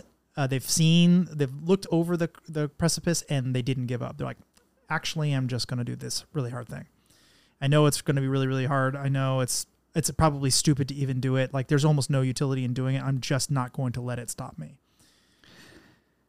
I would underscore the amount of work and energy that goes into it from your support system for those folks. I could not have done any of this stuff without my wife, without my friends supporting. Certainly not kids, the me supporting you because I, I was telling you like, what the hell are you doing, man? Like, Well, uh, uh, let's pause and acknowledge something. So, like in an age of toxic masculinity, I think it's important. There, there's an honor code amongst men where you give your friends hell. You just absolutely talk shit about your friends to their face. to their face, Yeah, and yeah. behind them, you root like hell and Yeah, you do whatever you can to support them. Yeah, yeah. And for so many folks that have done the night school thing and gone through and pursued this stuff, there is a system of folks that fought for them, supported them, encouraged them. I'm gonna get emotional, intense, hmm. and it was a journey. It was, and I grew a lot. I got a lot out of it. But you know, it's so funny. At Rapid7, I spent a lot of time on stage. I'm a talented. I like to think I used to be a talented speaker. I did not spend nearly enough time cultivating my content, learning the craft of writing and composing content. I've read a lot of papers the last five years, Robert. I can build content. I can write now. I learned to write. Um, there's a lot of things I'm bringing back that I've built fine edges on technical tools that are not technology oriented. And I have so much more respect for my peers across the C suite in what they're doing. And I realize it's cute, but shut your mouth. You don't know what they're talking about. Like, play to their strengths, park your insecurities over there, and focus on where you create unique value so you're all playing as a cohesive team, side by side, facing the problem, fighting the fight. And I'm going to argue most CISOs aren't there. And so for me, it was doing, it, it was a journey doing business, making sure I have learned my craft, I've mastered my craft, or at least you know the best I pos- possibly can, the best I could bring forward. Right. But what a journey! And To phenomenal. date, you're going to get better too. Oh, we're, we're all on a journey. Yeah. Never stop growing, but do business with that. Be real about it. I think, and I would argue, the highest calling for security leaders is creating safety around vulnerable conversations. We're all on a journey. Nothing's perfect, but if we can be honest about it, we can do business with it. Shout out to vulnerable you. Yeah, there you go. Matt. So you are moving on uh, to a new role. Yes. I, I know we can't talk about what the role is exactly since you haven't started yet. Um, There's the job you applied yeah. to, the job you interviewed for, and the job you landed in. yeah, for sure. you just haven't actually stepped through the door yet. So, um, what's the company and what's your role and what do you expect to do? Uh, so I am so fired up to be starting at Deepwatch. I'm going to be their chief information security officer. Uh, we'll have uh, the security operations and uh, the security organization for Deepwatch and the platforms, as well as the IT organization rolling up, and I'll be serving that team. Uh, we'll be partnering with the executive team, and uh, they're, they're they're a detection response platform that is focused on resilience for the enterprise. Um, I haven't been through media training there, so I don't have all the sound bites. But very pointedly, uh, they're partnered with companies, uh, so like enterprise companies Are you going to get fired before you even start? there's no telling what happens in their life, right? Um, but what I'm most excited about is that I guess there's several things. One is this company is killing it. They're focused on the enterprise. And so the organization I work with and I serve is partnered with the largest enterprises out there. They are extending and guiding the foundational elements of their security monitoring organization and security response organization. So big companies, we're a part of your team. We have to operate at that level, punch at that level, and be that kind of partner. And we have the opportunity to expand. It's it's a huge market. Again, we, we I mentioned this earlier, but when we look at that growth curve, one and a half to two trillion, half of that number in that growth curve is Half. half is split between security operations like MSSPs and the security operations spaces at a ceiling value of 10% market penetration. There's so much market opportunity. And while I know it, it's great technology, the approach is viable, they're doing great work. I'm excited about the character and the integrity of the folks I'm working with. They've got a great team, and I'm humbled to be joining them. I'm fired up. That's cool. Well, um, as a full bird CISO again, back in the vendor space though. Not a vendor, service provider. I'm a partner. Well, mm, yeah, okay. Ev- every CISO, Sure. every Sure, CISO sure, is marketing and selling. Not a CISO out there that doesn't talk to customers, doesn't advocate the sales process, or provide content to support it. So let's be honest about the CISO function. Some of them are sales engineers in chief. I'm not a vendor. I'm not selling technology. I work for a technology firm. that has customers, and I'm a part of their operations organization. So we're Oh, auditioning. You're gonna, you're gonna be doing. You're gonna be shaking your moneymaker. Uh, I'm I'm, not a piece of meat, Robert. I have feelings. yes, you are. uh, all right. So let's talk about something fun for a minute. Um, you are a pilot, and so first of all, why did you decide to do that? Oh, that's a great story. Uh, let me simplify a couple things. My my dad's first love was aviation. He loved aviation more than anything forever, and his last flight was I think two or three weeks before I was born, and then he stopped flying. I don't know if it was risk management or financial investment or any of these other things, but he chose to not fly. So I grew up going to air shows and seeing airplanes. Dad's always talking about it. I knew I was going to get a spanking when I got the warning, you better straighten up and fly right. I knew I was going to get a spanking. I've crossed a line. Everything was an aviation reference in my house. I think we wore out five VHS copies of Top Gun in my house. Uh huh. Grew up on it. What do you think of the new one? Out of curiosity. I was terrified it was going to be terrible. I love it. Yeah, it's it's pretty- phenomenal. pretty they, they did a, this great nod. It's like the Star Trek reboot. Like it Yeah, but they're gonna make another one, and I'm very. I'm even more worried about the next one. right? Let's let's just keep. Yeah, all right. Yeah, hundred percent. So uh, the backstory is this: like I've always wanted to do this. Um, I used to go to the Roach Coach Taco Truck with Jeremiah Grossman. Was at uh, at WhiteHat. We would go back to there was this uh, ball. Uh, I guess it was a baseball field next to a school underneath Moffett's airspace there in the Bay Area. And so it was always a game to see what kind of crazy tacos, like lengua or whatever. And a lot of times military aircraft, big transports were doing circuit work, touch and goes in the in the pattern. And I'm like the meme looking over my shoulder at something going by. I can't take my eyes off airplanes. I love airplanes. I see them everywhere. Um, and Jared and I are going back and forth about something. I mean, like I love talking to Jared. Like you, we're arguing endlessly trying to clarify our thinking. And it's a thought partnership. And that's one, Absolutely. one of my thing about fi- some of my favorite people. It- it- that is actually, by the way, shout out to Jeremiah. This is the reason I really like him. He's incredibly humble about knowledge. He will absolutely take advice and clarifications and look for and challenge his own convictions. He will argue trying to understand. yeah. Put a it's- fine point on that. It's amazing. I It's really beautiful. like. I really Yes. like that about him. And folks like that make you better and you always grow. Absolutely. Um, well, another gift that Jeremiah gave me. Um, he's like, what is with you in airplanes? I'm like, you know, I've always loved airplanes. My dad's first love. I've not learned to fly. Then we going back. He said, why don't you learn to fly? I'm like, ah, I'm busy. I guess I, I have this chip on my shoulder. I'm trying to prove my value in my place because I don't have a degree. It's it weighed on me, man.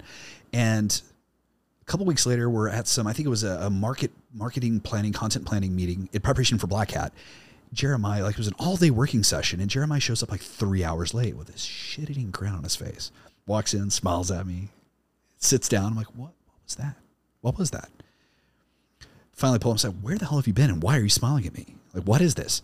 He's like, I just took my first flight lesson. The kid kicked me out of the nest and forced me to learn to fly. He's like, I'm going to get my ticket before you do. All right, gloves are off. It's on. So I go to Palo Alto Airfield. I fly. He, like, he gives me some information. I go start doing it. He's like 20 hours or I don't know, 15, 20 hours into flying, like building his lessons. I solo it at like 11 hours. Mm-hmm. He has twice the hours I do. I solo it. He just gives up. Like, but he put me in motion. And Jared's also the guy that will love you enough as a brother to do things that will change your life and improve your life and force you to be a better version of yourself. And those are the folks that you have to surround yourself with. And Jeremiah did that for me. So how did I learn to fly? That was what pushed me out. So then I, I, I contact my mom. My mom and dad live here in Austin. And I'm like, Mom, I'm, I'm, I'm going to learn to fly. She's like, Oh, well, Civil Air Patrol, they've got these materials. Let me see. So she starts sending me flight training materials. So I'm doing all this stuff. I'm kind of homeschooling myself through the foundational ground school elements. I do all this stuff. And then at some point, she just has to let slip to dad and learn to fly. And so dad and I start talking about this. And so I send him pictures of my logbook, and we're literally, I call him after every flight. And okay, so when you went into the turn, you felt this, and here's what happened. All right, climbing turns, here's, and he could decompose everything I was doing. My dad just had a sixth sense about it. He'd since started flying after I moved out of the house. Thanks a lot, Dad. I missed out on the whole thing. Um, but I learned to fly, and coming home, uh, I think it was a, a Thanksgiving. We got in. Dad takes me to the airport. I sit down in the pilot, the left seat of the aircraft, my dad's airplane. I've never sat next to him, and he was no longer my disciplinarian father. He was he was my peer. He was my colleague. Uh, he was my friend. it was awesome. Wow. It was awesome, and I grew so much through the process. And I want to share that passion with folks, and my kids love it. But man, it, Jared impacted me huge. That's awesome, dude. All right, I got to pull this together. I love flying. I love all of it. So I know you've mentioned like flying with your daughter and her getting all excited about it. I mean, is it become? Are you trying to like give it to your kids too, or you, you think you you want to help them learn how to do it themselves eventually? Uh, education is indoctrination. So like it's it's funny how children always follow monkey see monkey do, and part of that is parents forcing kids to do the stuff, and we can make jokes about this endlessly. I have a passion for it, but my children have seen it. I want to socialize it to them for the simple purpose that a lot of us go through in school and learn math as it's homework and it sucks. We're going to do what we have to do. And my hope and prayer is that my kids start to see where my, my dad always said algebra is, you know, tumbling in gymnastics and physics is where the numbers start to dance and they come to life. And aviation's where all those things in this created orderly universe we live in, all the structures and all the things come together and they dance. I can sit down and I can calculate based upon conditions where the clouds will start, where the thermals stop, how much runway I'm going to need. All these things feed into it and the numbers come to life. And so I don't want to force my kids to do anything. I don't do, take them kicking and screaming. If they want to go, I'm going to do everything in my power to take them. But they love it. And I want them to socialize to it and get comfortable with turbulence and all these things. And so if they want to do it, I want to, I want to, I want to share that with them. But it's a passion. It's a, it's a beautiful thing. So where's Trey in ten years? Are you going to be sailing above the skies? Or are you? Oh, uh, man. Um, so my work works in commercial real estate, and um, I don't see myself. I don't know how many startups and fast-moving tech companies I see ahead of me. So um, we started our family later in life. We had an infertility journey that, frankly, people don't talk about. Talk to people about that. Don't struggle in silence. Um, we had a long journey, and so we started late. When my kids graduate high school, like I'm going to be in my 60s. I'll be 60. Like I'll be an old man. So 10 years from now, um, you know, my hope is to be doing like you have your job and you have your business. Our house business is going to be more on the financial, like the commercial real estate side. Like that's where my wife works. That's where we're going to go. That's kind of what I think my exit from technology will look like. So I'll be doing some advisory, hopefully some sitting on some boards, doing some board level advisory coaching. Can you do that while you're flying? I may or may not have done a handful of calls while flying over the right cell phone towers. Uh, but yeah, it just doesn't work. Um, hopefully flying, but like my hope is not working at startup velocity, hopefully spending more time, you know, being soccer dad and softball dad and Mm-hmm. School dad. I want to spend more time doing that. That's, that's where I hope to be. Um, one of the, my favorite things coming out of the private equity side was partnering with all these CISOs that are doing phenomenal work and need a thought partner that can push back and pressure test their thinking and help them arrive at better ways to land messaging. And I really enjoyed that. And so moving towards board level work, my hope is to be an advisor to the boards and to the operators to help connect that up. That's something that's lacking right now in the market. And so my hope is this next chapter. Um, I'm I'm excited about this next CISO run. I don't know how many were to your point. I don't think I could survive being a CISO for another 20 years. Um, Well, hope is a transition towards. I mean, you're a young uh, guy. You never know. Maybe you could. I'll see you, in, I see you in 20 years uh, if you're still doing fair it. Fair enough. I mean, God bless you. All right, Trey. Well, this has been awesome. Um, where can people find you and Deepwatch and all that? Uh, at Trey Ford, I'm out there, not hard to find. So Twitter, LinkedIn, F O R D, Trey Ford. T R E Y F O R D. Yeah. Yep, got it. Thank you, brother. Really appreciate it. My pleasure. Thanks for having me, Robert. Yeah, of course. Cheers, brother.